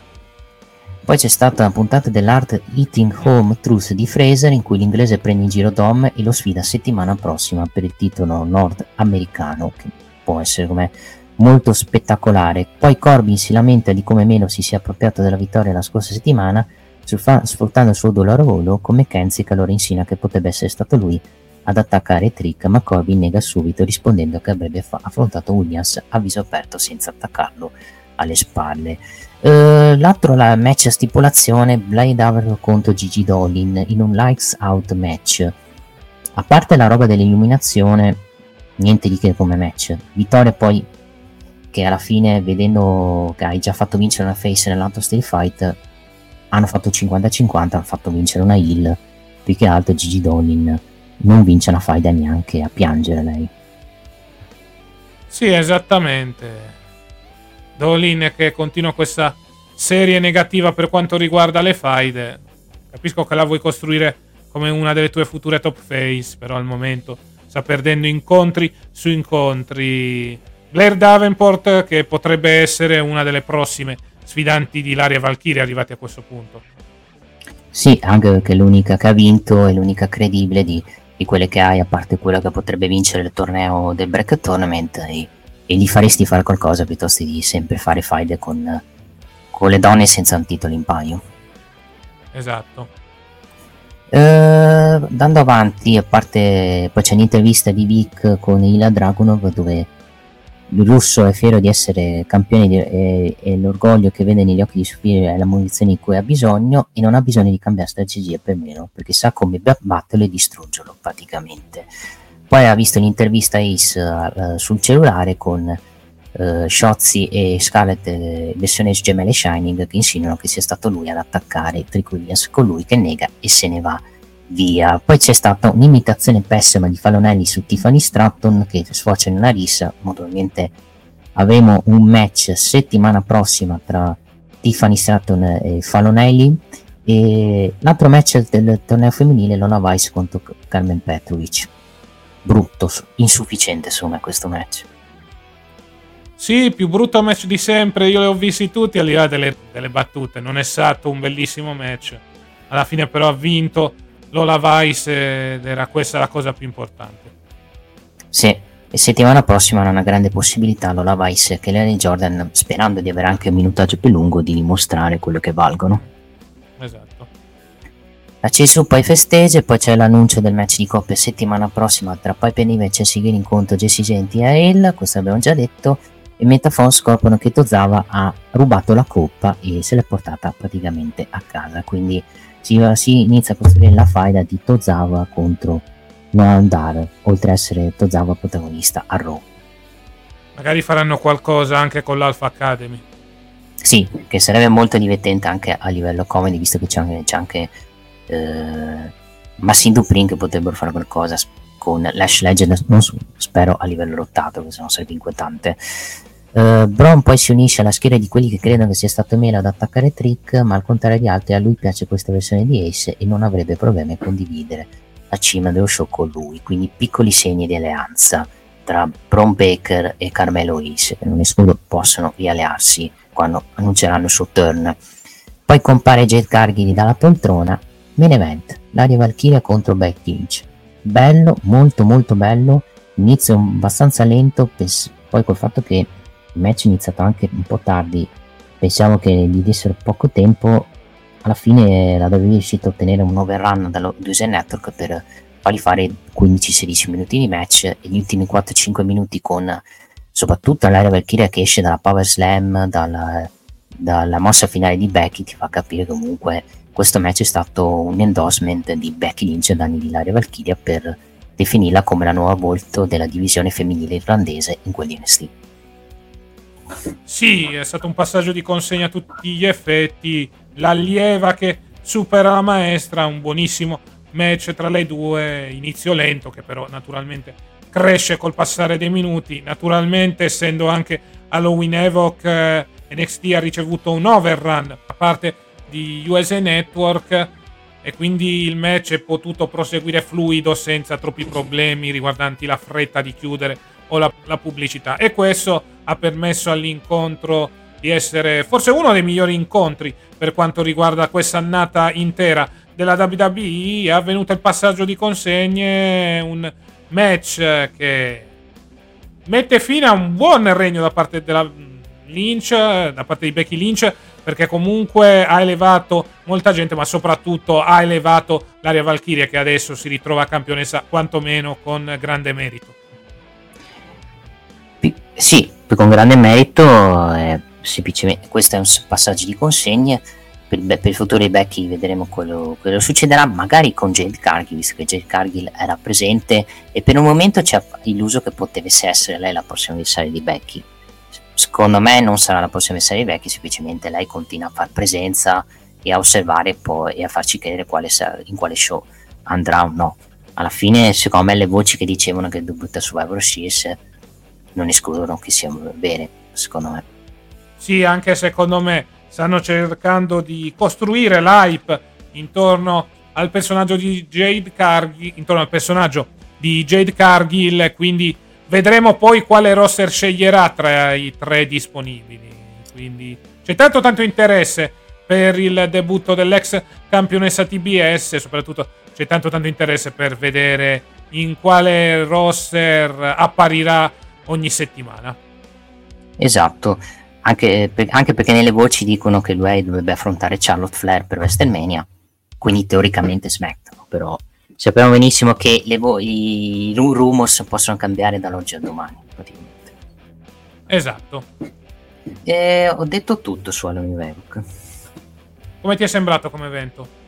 Un, un, un buon evento che si è alzato di livello col main event e resto match, match i, due, i tre match i quattro match sono stati cinque match femminili due sono stati belli il resto li posso giustificarli per il fatto che hanno avuto poco tempo. Esattamente una buona card per la night one però siamo già pronti per la night 2 che avverrà questo martedì. Andiamo a leggere la card la finale per il Women's Breakout Tournament tra Kelani Jordan eh, contro Lola Vice poi Mr. Son contro Bron Breaker, poi un Spin the Wheel Make the Deal, Tables, Ladders e Scarce Match, ovvero sia i Creed Brothers contro Angel Garza e Umberto Carriglio, Dirty Dominic Mysterio che difenderà la cintura North American di NXT dall'assalto di Nathan Fraser, Chelsea Green e Piper Niven contro la Chase University, ovvero sia Tia Hale e Jessie Jane, match valido per i titoli di coppia femminili WWE, Tiffany Stratton contro Fallonelli e infine Ilya Dragunov contro Carmelo Ace, il terzo capitolo, valido per il titolo NXT. Esatto. Ricordiamo che NXT va in onda live nella notte tra martedì e mercoledì su Discovery Plus, poi il mercoledì della settimana successiva l'upload della versione in italiano sulla piattaforma streaming e poi ogni mercoledì alle 23.15 su D-Max, canale 52 del digitale terrestre, 170 di Sky e 28 di TV Sat. Adesso un paio di secondi di pausa e poi andremo a parlare di quanto accaduto in EW con i suoi show Dynamite e Rampage gentilezza e professionalità. Il bar ideale per la tua pausa caffè. Un momento per assaporare un ottimo caffè napoletano. Bar e coffee break, signori! Come? Stai zitta! L'accortezza nel servizio a tavola. Unico nella preparazione di gustosissime creme dalle composizioni artistiche. Ci trovi in via del Macello 22, Pompei. Interno, centro commerciale, La Cartiera. E rieccoci qua per parlare di quanto accaduto questa settimana in casa AW. Partiamo naturalmente da AW Dynamite. Esatto ragazzi, parliamo di Dynamite e parliamo e soprattutto del match iniziale, ovvero NJF contro Juice Robinson per, in, con in paio l'anello della Diamond Mind, vinto da NJF. Il match in sé non è stato un, niente di che a livello lottato, più che altro NJF uh, si sta creando tanti nemici perché comunque sabato avrà il match contro Kenny Omega per il titolo del mondo senza la cintura anche perché la cintura gliel'ha rubata praticamente Jay White e, full, e, e, e, poi nelle prossime settimane soprattutto settimana prossima avrà il match Six contro praticamente il Bullet Club Gold dove se vince si prende praticamente cintura. E oltre a quello c'è anche un, una possibile alleanza che può portare se si allea con Samoa Joe può portarli a un altro sfidante ovvero Samoa Joe. Cioè, quella cosa che mi sta piacendo di più di questo Dynamite è che NGF si sta costruendo tutte le sue faide future per i prossimi mesi tra Kenny Omega sabato, il match eh, contro Jay White a Full Gear, il match con Samoa Joe in futuro e il match anche tenere così in direzione con Wardlow questo ti fa capire che su NGF a livello di booking stanno facendo un, un lavoro perfetto secondo me sì esattamente MJF che si sta facendo molti nemici e che quindi dovrà trovarsi degli alleati. Alleati che però stanno comunque spuntando. Si parla di Strongel Kingdom, seppur con eh, una piccola punta, ma giusto una piccola, di doppio giochismo nei confronti della situazione con Adam Cole. C'è Samoa Joe che potrebbe dargli una mano e ci sono anche gli acclaimed.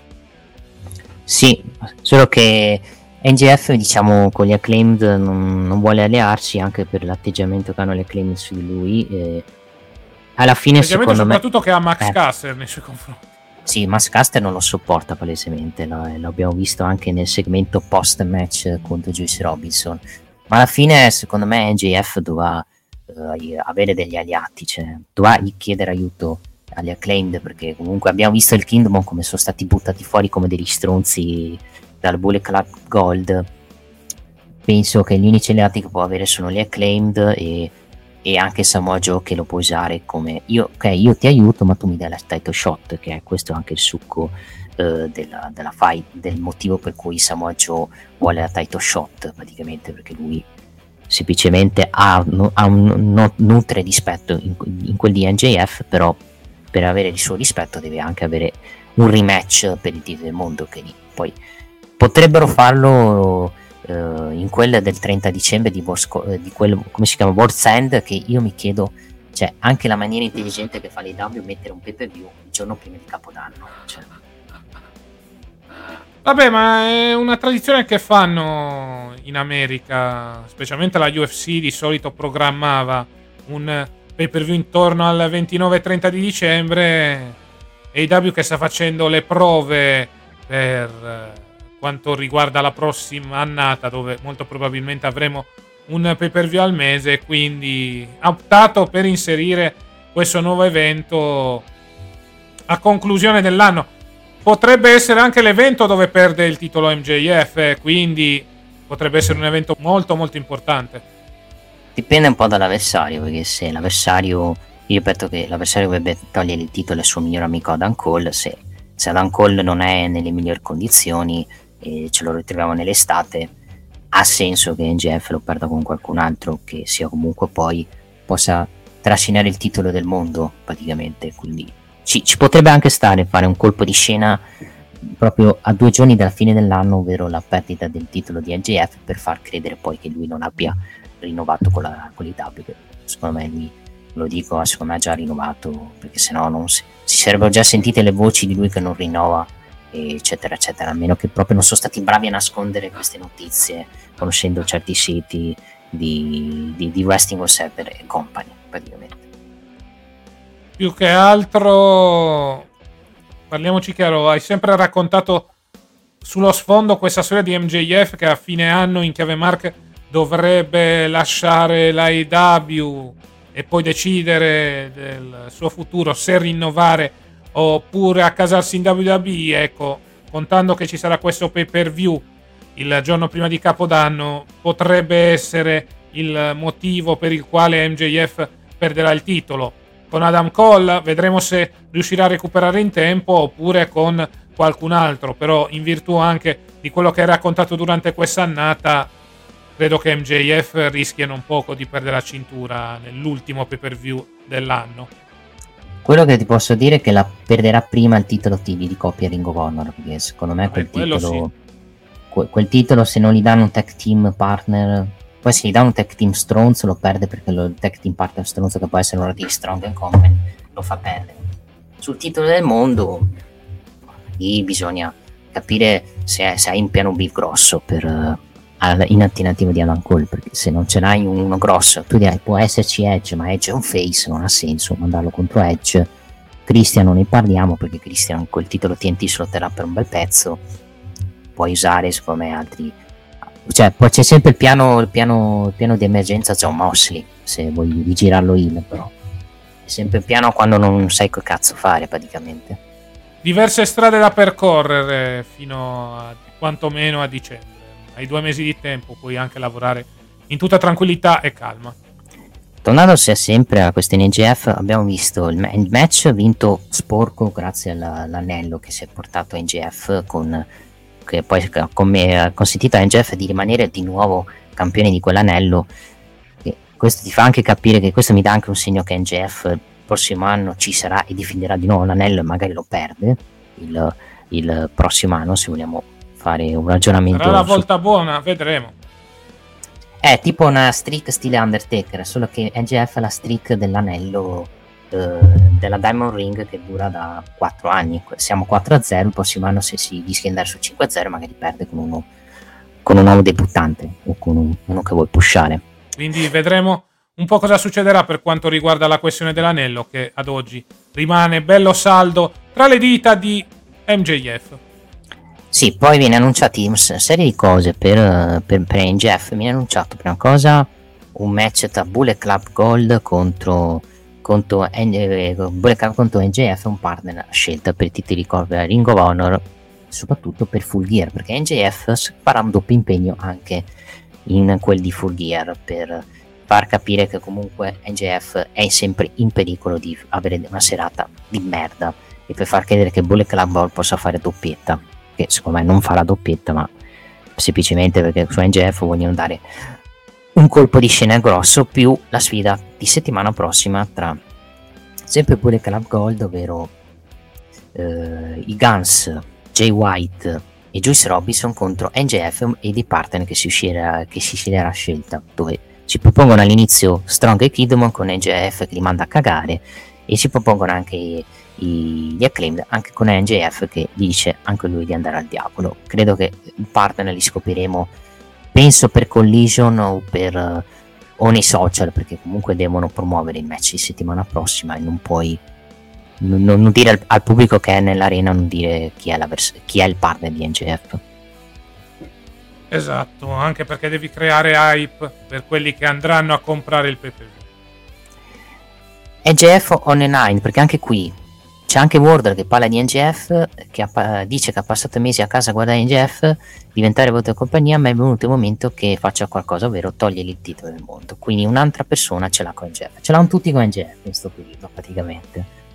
Piace per lui, ma d'altronde quando sei doppio campione hai praticamente un, un mirino alle spalle. Hook e Rob Van Damme battono i Dark Order io questo match l'ho skippato perché è un match sicuramente da Rampage. Sta coppia strana tra Hook e Van Damme cosa vogliono fare secondo te Cast?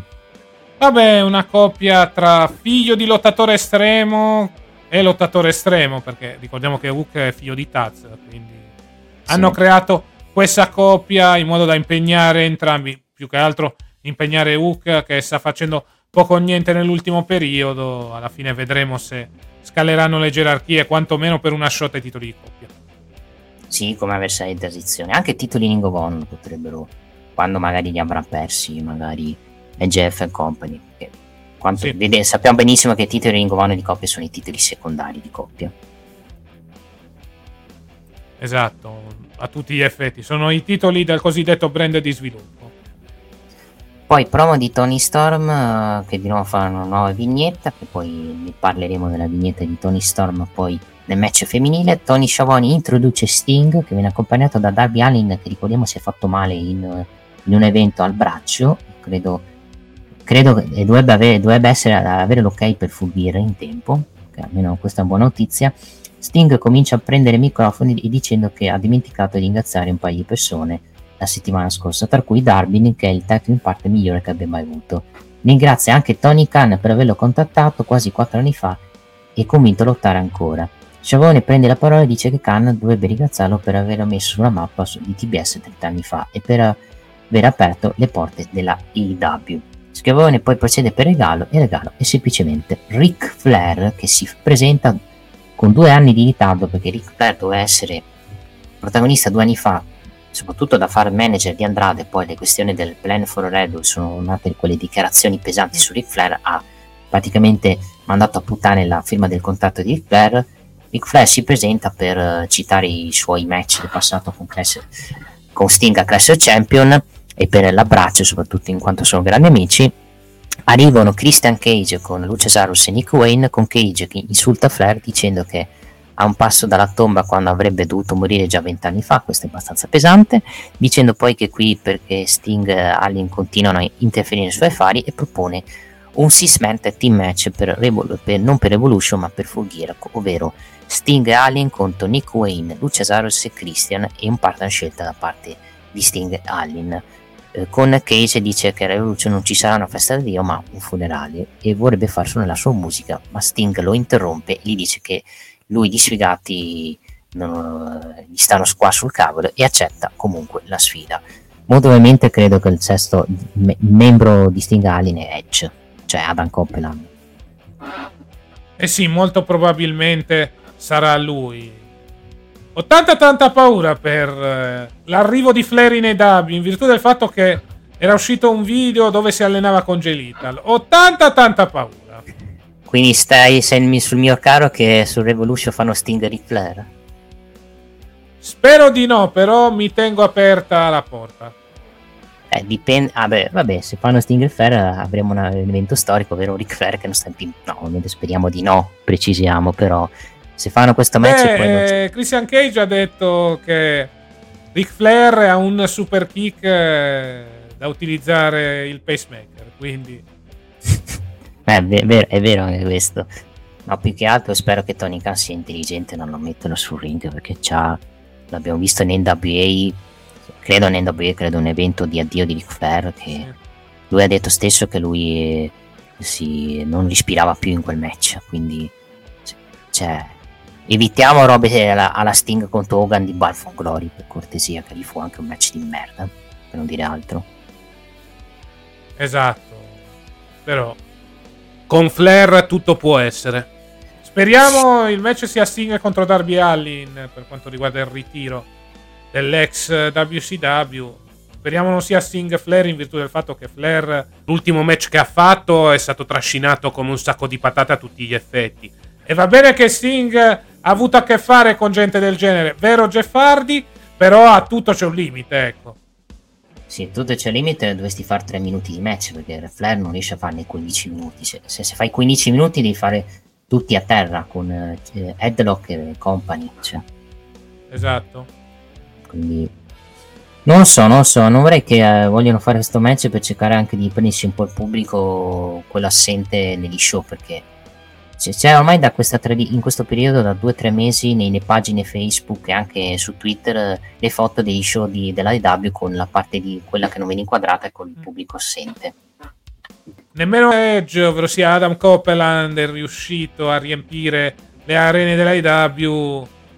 Vedremo se nelle prossime settimane riusciranno a inventarsi qualcosa, perché al momento, dal punto di vista degli incassi, la situazione è ancora molto molto difficile. La, il cosiddetto viaggio di nozze del debutto sembra essere passato a tutti gli effetti. Adesso l'IW deve cercare pubblico, non tanto per quanto riguarda la televisione, perché comunque gli ascolti quantomeno sono discreti, ma più per quanto riguarda proprio le capienze delle arene. Come abbiamo già detto in precedenza, la All Elite Wrestling deve andare anche da altre parti e non andare sempre negli stessi posti dove la gente sta iniziando anche un po' a stancarsi da questo punto di vista. Assolutamente sì. Uh, passiamo a Chris Jericho. Chris Jericho, intervistato a Renike Paquette, dice che non si è mai sentito così alla sprovvista e così dominato come è accaduto con Power Ups Ops. Sette giorni fa è stato distrutto. René gli chiede su questa sconfitta così netta cosa gli faccia venire in mente di fare. Cioè, traduzione del ritiro. Jericho ammette che ci sta pensando. Forse è il caso che lo faccia. Oppure può tornare sul ring e lottare con, an- con ancora più rabbia e cattiveria e prendersi la sua vendetta. Jericho dice che Alice ha un'intera famiglia a sua disposizione, ma lui ha degli amici che sono ancora più grossi di Ops e forse è arrivato il momento di chiamarli. Yes, the big show! No, speriamo di no, però... Eh, credo sarà lui però, purtroppo. Eh, vede, quando ha detto eh, amici grossi, ho pensato Paul White e Mark Henry. Esatto, Mark Henry non si regge in piedi, quindi si punta sull'altro. Eh, Paul White almeno qualcosina lo sa fare, il problema è che Mark Henry non lotta, credo, a 4 c'è anche lui. Sì, ma sapevo anche che Mark Henry non si reggeva letteralmente in piedi nell'ultimo periodo. Cioè, perché quando ha detto queste cose, Jericho ha pensato magari qualcuno che deve finire la firma, qualcuno ex WWE, non parlo di Paul White, Mark Henry, che finirà la no compete. Il problema è che la no compete finisce a gennaio e quindi non possono aspettare. Mi riferisco a Ziggler e magari ad Ali. Il problema è che Ziggler e non mi sembrano grossi, e quindi l'unico che mi viene in mente è esatto. Paul White e Mark Henry. Cioè, uh, a meno che non prende gente della New Japan, ma di gente grossa di New Japan non so chi ci sia. Ma ce ne sono molti, però sul ring eh, non è che sono si fulmini di guerra, nel senso non, non sono proprio bravissimi, ecco.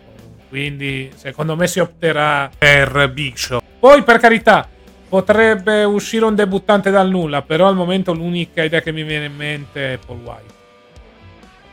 Penso anche di sì, a meno che non, fa, non si allea con uh, Daniel Garcia, ma si potrebbe anche esserci Daniel Garcia, ma Daniel Garcia non credo che credo che semplicemente lo vogliono ricostruire da singolo e da face, non con Jericho, che sarebbe di nuovo a tappargli le ali, secondo me. Esatto.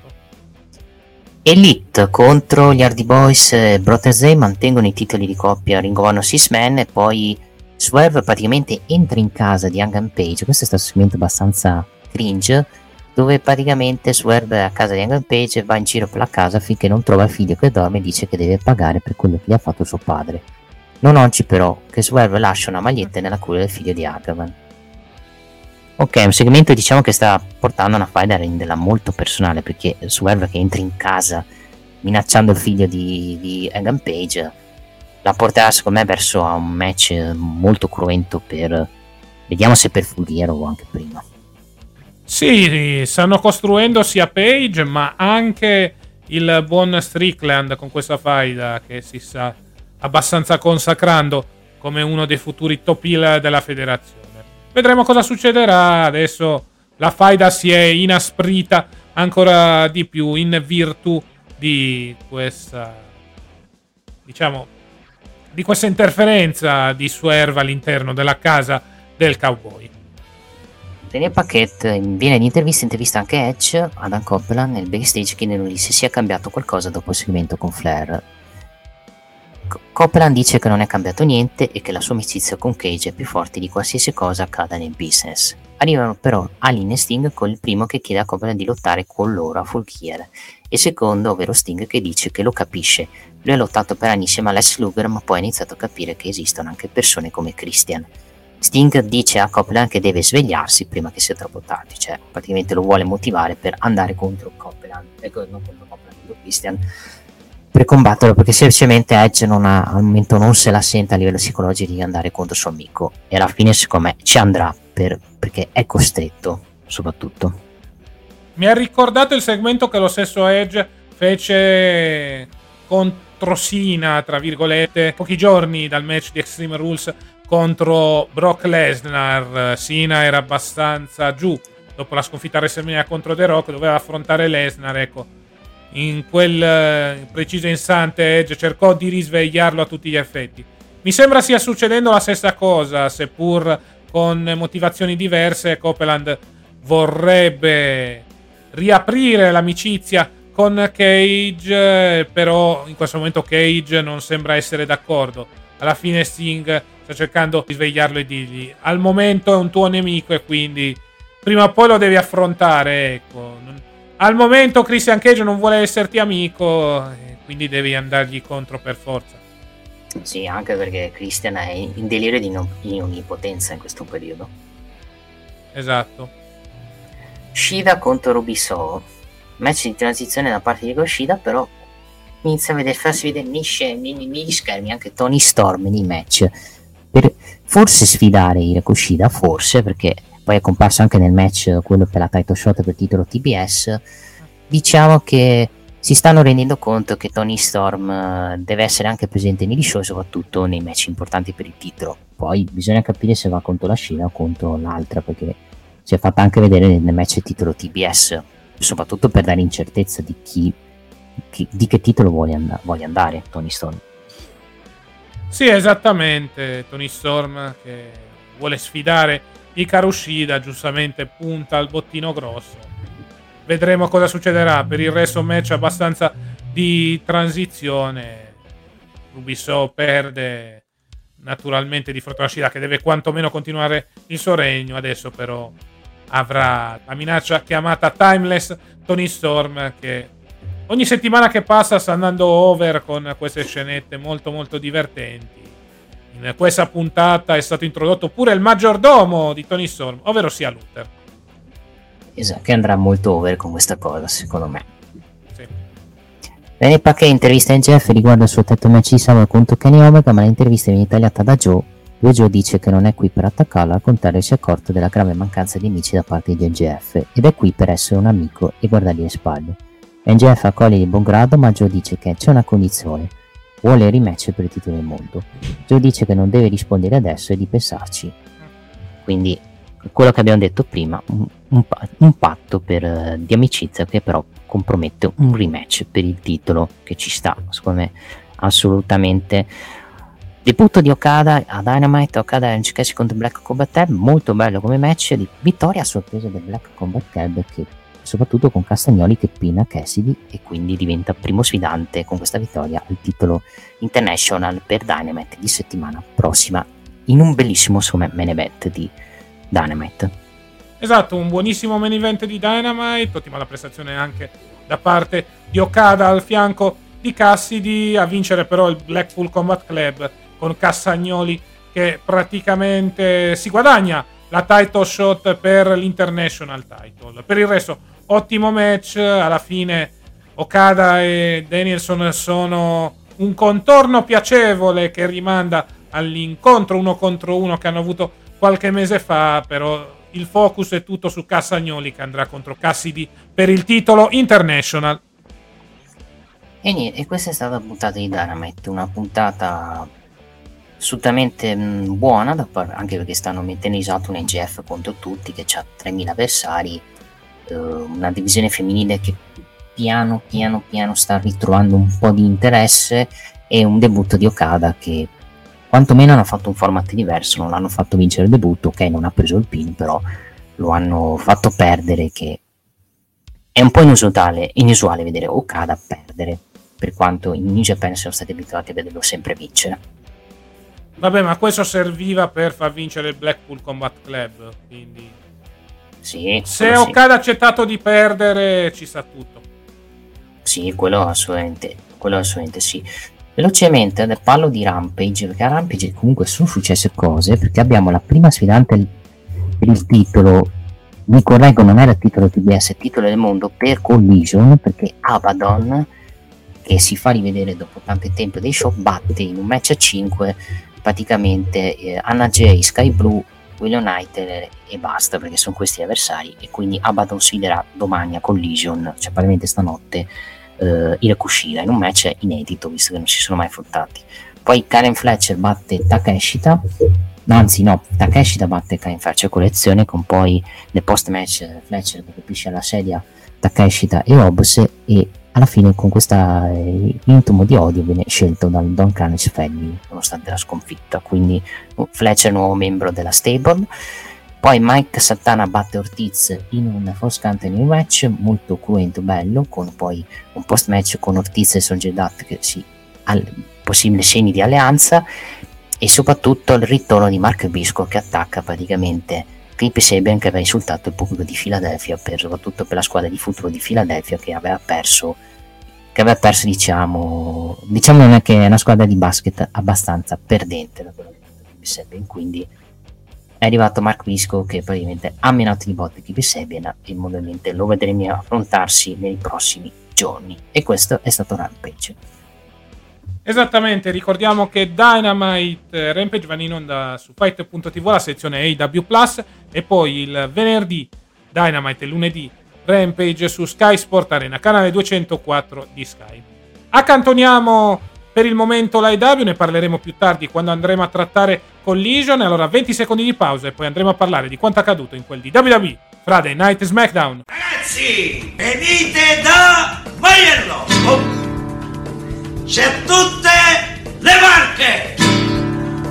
Châtelet, Microcar, Idacar, Aixa, Meta, una vasta gamma di usato, i ricambi, carrozzeria, ricambi. Che altro? Maiello suona pure la chitarra, mamma mia ragazzi, una vasta gamma di usato ragazzi!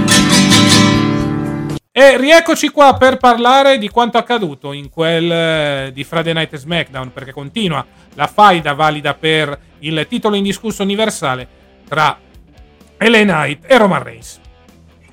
Eh sì, sono andati anche su Fox Sports One. Hanno du- diciamo, io credo per il fatto che erano sul secondo canale non si sono tanto impegnati sul livello della puntata.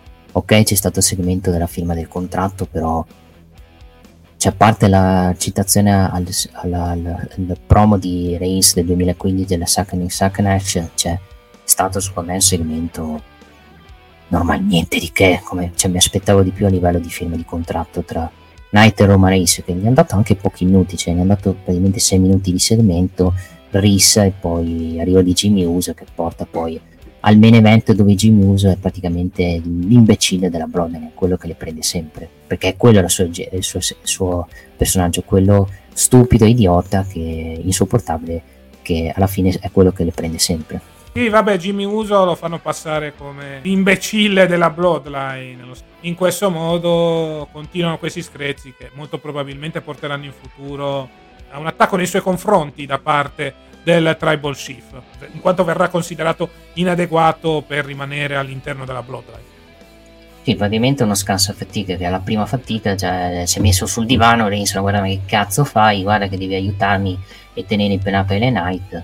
E ti hanno fatto già capire che praticamente lui è così. Poi il colpo di grazia di Jimmy, di Jimmy Uso sarà ovviamente le, quando le prenderà da suo fratello a WrestleMania. Esatto.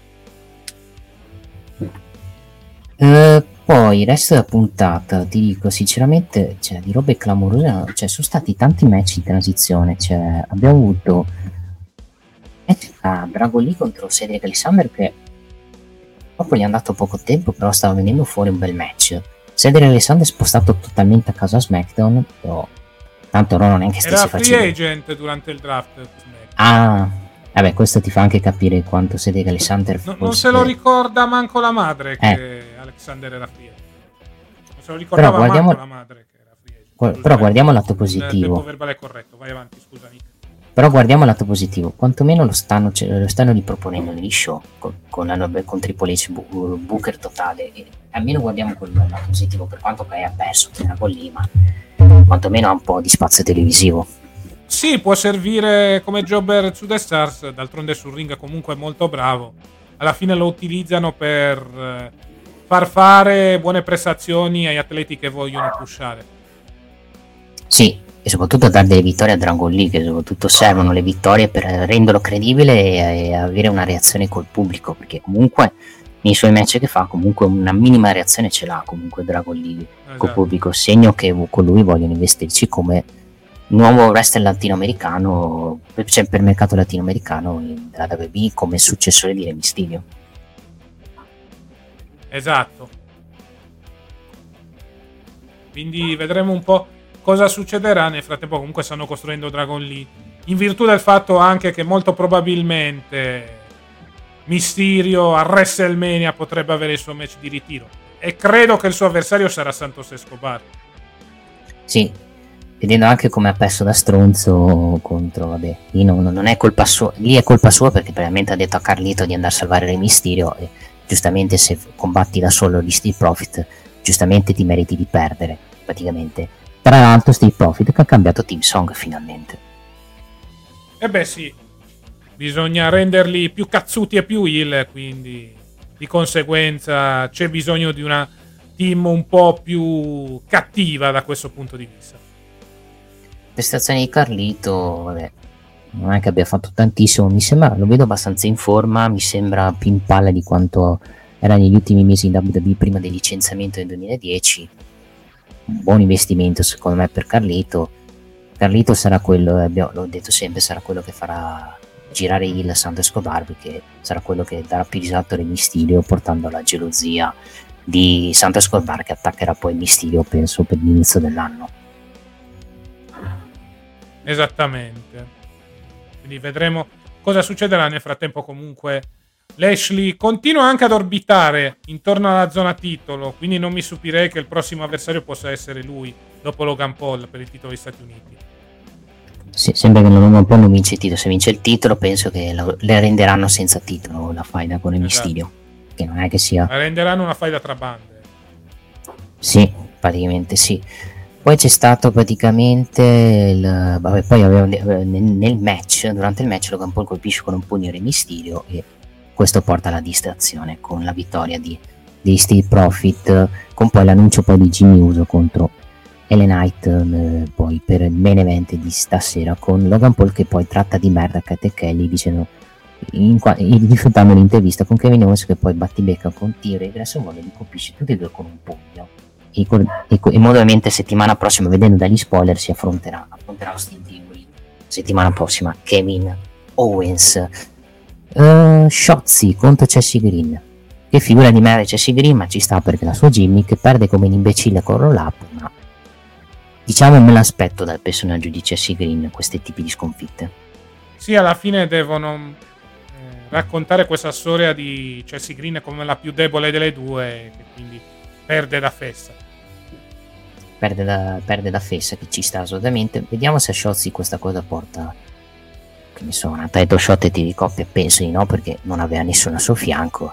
Semplicemente era una vittoria per elevare un pochino Sciozzi che tra martedì e oggi comunque ha fatto due vittorie, ha fatto cioè due vittorie, cazzo dico, tra oggi e martedì ha avuto comunque doppio impegno, host di Halloween Evoc e venerdì match contro Jesse Green, per quanto sia Jesse Green sia praticamente una jobber.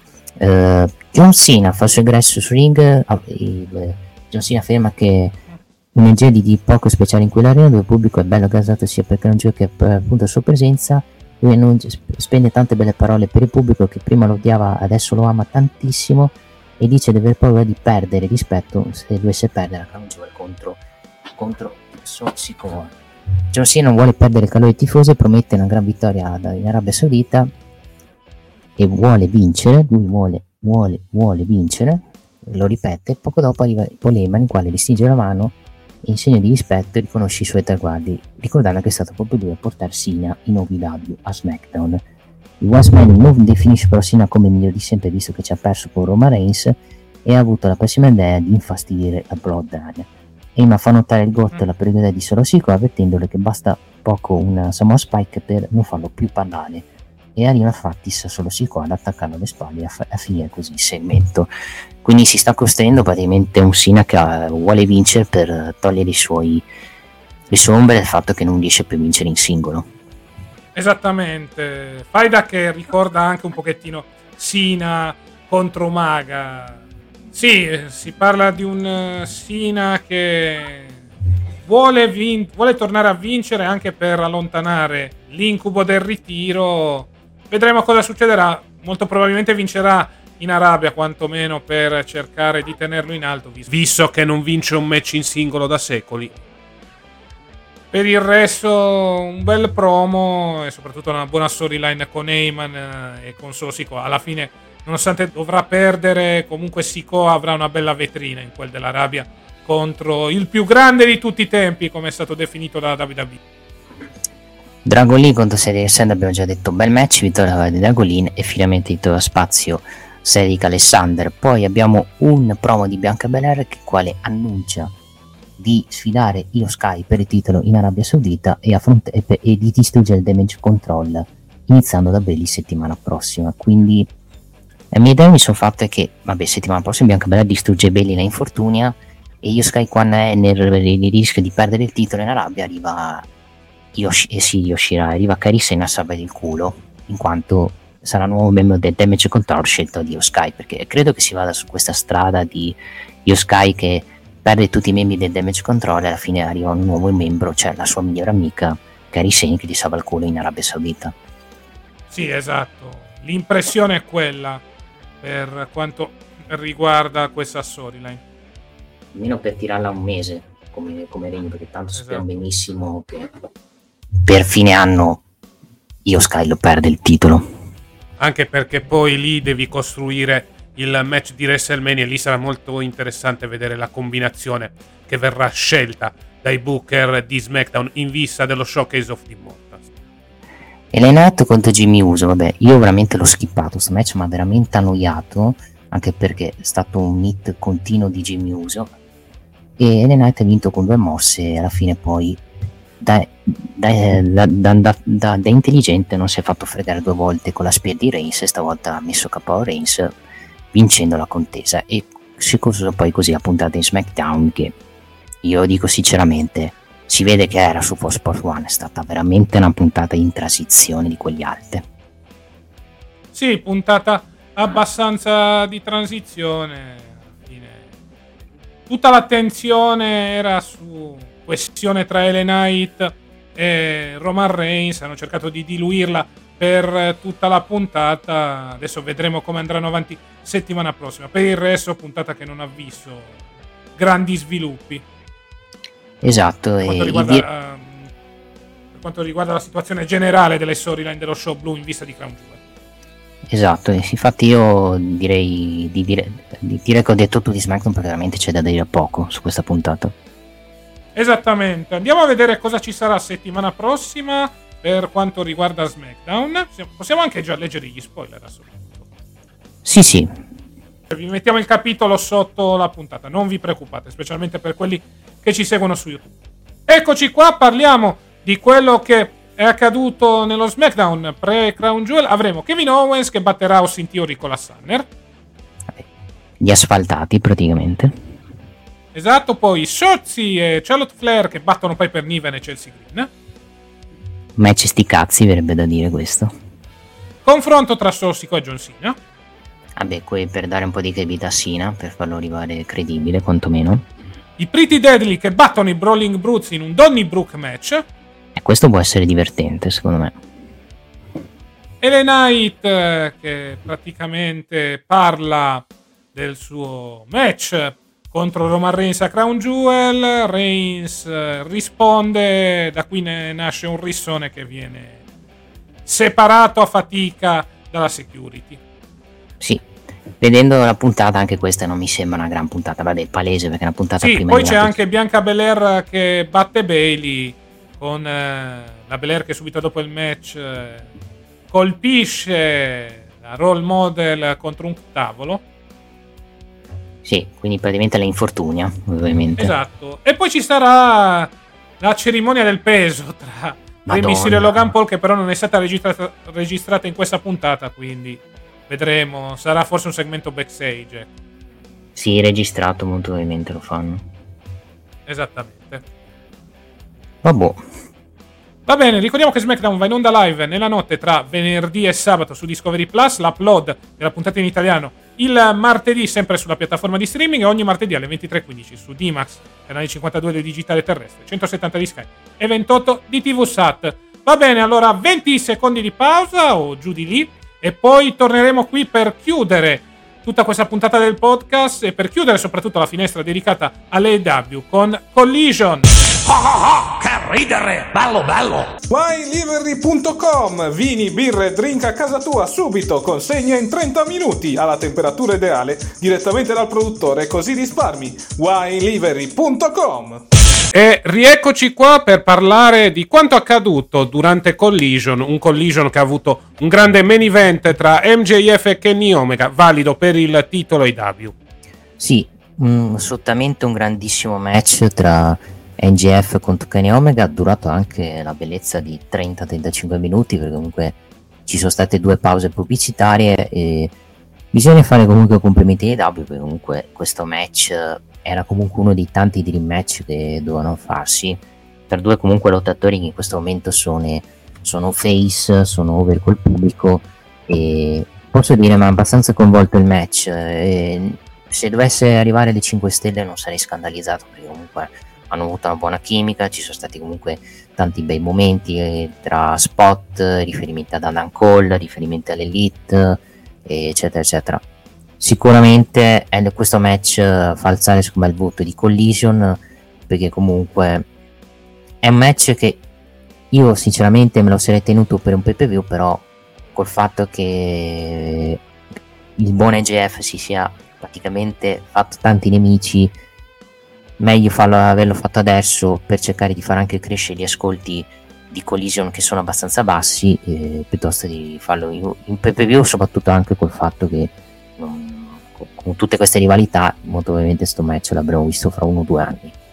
Uh, parlando in, in, generale della puntata, io sinceramente della puntata uh, ho, l'unica cosa, delle cose che mi sono piaciute, ne, adesso ne parliamo. Il match iniziale, Jay White contro mm, match anche bello, anche questo è stato bello a livello lottato, perché comunque Air Force l'abbiamo anche visto in passato con la luce underground, con quel bel match con Keyshot, l'abbiamo visto poi eh, nei, nei, match che ha fatto anche con Darby Allin.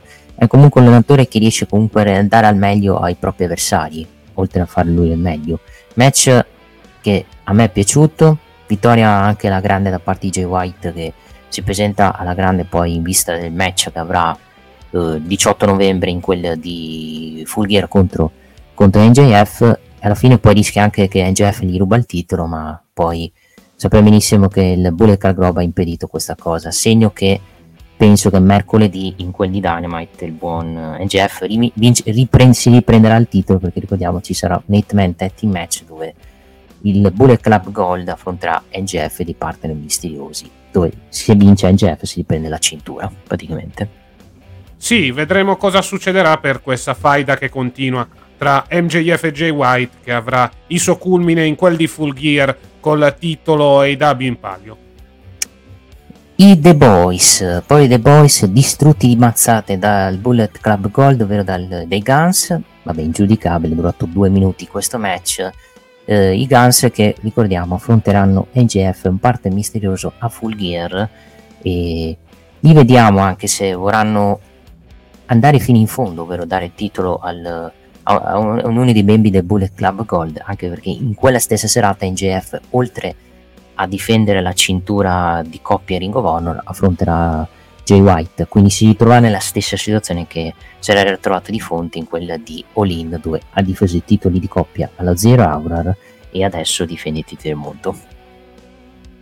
Esattamente, quindi doppio impegno per MJF eh, in quel di Full Andando avanti abbiamo visto un filmato poi della rivalità tra NGF e Kanye Omega, poi nel back pubblicitario ci annunciano che Dan sta per tornare e a questa bellissima scena Ryan Emmett si propone come diciamo lottato- eh, come lottatore per far, eh, da, in cui voleva fare da manager a Perry. Ovviamente arriva Miro che lo distrugge di mazzate. Vediamo se è un riferimento al fatto che sta per tornare Dolph Ziggler in, in AW. Abaddon contro Irakushida, Irakushida in versione Resident Evil con, eh, diciamo, con uno dei protagonisti di Resident Evil, Jill. Eh, match abbastanza divertente, questo match Street Fight dove c'erano in mezzo anche zucche, bastoni, eh, cassonetti. Alla fine è stato anche abbastanza divertente. Vittoria da parte della Shida, ma Abaddon che purtroppo eh, con lo, la gestione da parte del personaggio è anche abbastanza discutibile, nel senso che comunque la pushano per un mese e poi non sanno cosa fargli fare, segno che su di lei non è che ci puntino tantissimo. Esatto, continua comunque il regno della Shida in attesa poi del match contro Tony Storm. Che penso se porterà Tony Storm magari a vincere il titolo, visto che è il personaggio del momento. Passiamo avanti, poi abbiamo visto, abbiamo visto poi il match tra Samoa Joe contro Rick Titus, ex 10 volte campione televisivo Ring of Honor, vabbè, anche qui è durato pochissimo perché Samoa Joe lo ha distrutto di mazzate in due minuti, vittoria da parte di Samoa Joe con la, con la Queen Clutch che chiude il match. Andando avanti poi c'è stato la QTV con la QT Marshall che promette di difendere i suoi titoli AAA Latin American Champion contro Luciador Roso che qui mi sono fatto l'idea penso sia mistico visto che è l'unico insieme forse a Finis in, nel roster di W. Sì hai perfettamente ragione sarà mistico. Poi passiamo poi a Claudio Castagnoli che purtroppo annuncia una brutta notizia ovvero Brian Dennison che si è fatto male di nuovo all'osso orbitale e quindi promette vendetta ai danni di Orange Cassidy e Kazuki Sakara purtroppo il buon Brian Dennis, ragazzi miei, è abbastanza sfortunato in questo periodo. Eh sì, una gran sfortuna per l'American Dragon.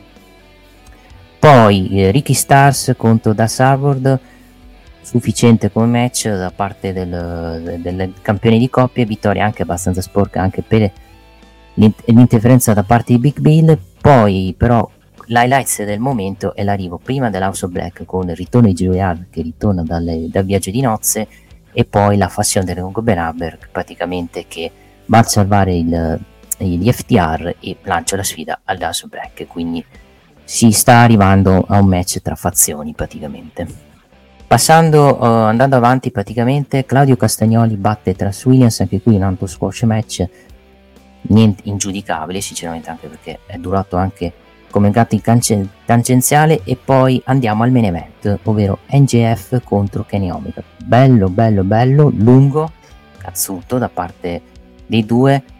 Peccato che ci sono stati, l'abbiano fatto a collision, però sinceramente l'abbiamo ripetuto nei discorsi di prima. Eh, con tutti gli impegni che ha NGF arriva in verità questo match la, non l'avremmo mai visto e vittoria che ci sta da parte di NGF che poi subi- che becca poi anche l'endorsement da parte di Kenny Omega, segno che comunque NGF è diventato ormai il volto della compagnia. Esattamente, un bel match tra i due, buona prestazione da parte di entrambi i contendenti, alla fine MJF supera i giorni di regno di Omega, una buonissima contesa, nulla da dire da questo punto di vista. Naturalmente poi nel post match eh, dal backstage Samoa Joe Wardlow Powerhouse Ops e il Bullet Club guardano il risultato del match visto poc'anzi, mentre Omega ed MJF si stringono la mano in segno di rispetto, segno che ci sarà una bella lotta tra le varie fazioni, da una parte il Bullet Club Gold, dall'altra MJF e i suoi amici. Esatto, va bene, abbiamo detto un po' tutto di Collision, una, una buona puntata trainata da un buonissimo main event, direi sufficiente come evento. Ricordiamo che settimana prossima ci sarà Dynamite e sono già stati annunciati due match, ovvero sia Orange Cassidy contro Claudio Castagnoli per il titolo international e il Bullet Club Gold formato da Jay White, Juice Robinson e Guns eh, lotteranno in un 8-man tag team match eh, contro MJF e tre partner misteriosi. Va bene, direi di chiudere qua. Ricordiamo che Collision va in onda su fight.tv alla sezione IW. Ricordiamo che settimana prossima ci sarà il calcio con la Serie A e la Coppa Italia, ci sarà anche il basket, ma soprattutto settimana prossima ci saranno i pronostici per quanto riguarda WWE Crown Jewel. Detto questo, io ero Cassa e come c'è stato Nick? Grazie Casta, ci sentiamo settimana prossima. Seguiteci sui nostri social, Facebook, Twitter e Instagram, sul canale YouTube della Chiesa del Wrestling, sul canale Viola di The Click Official, sul canale YouTube di The Click. Grazie a tutti per averci seguito. Noi col podcast e con i pronostici di Crown Jewel ci vediamo settimana prossima. Sei Tune, sei Click, sei Chiesa del Wrestling. Ciao.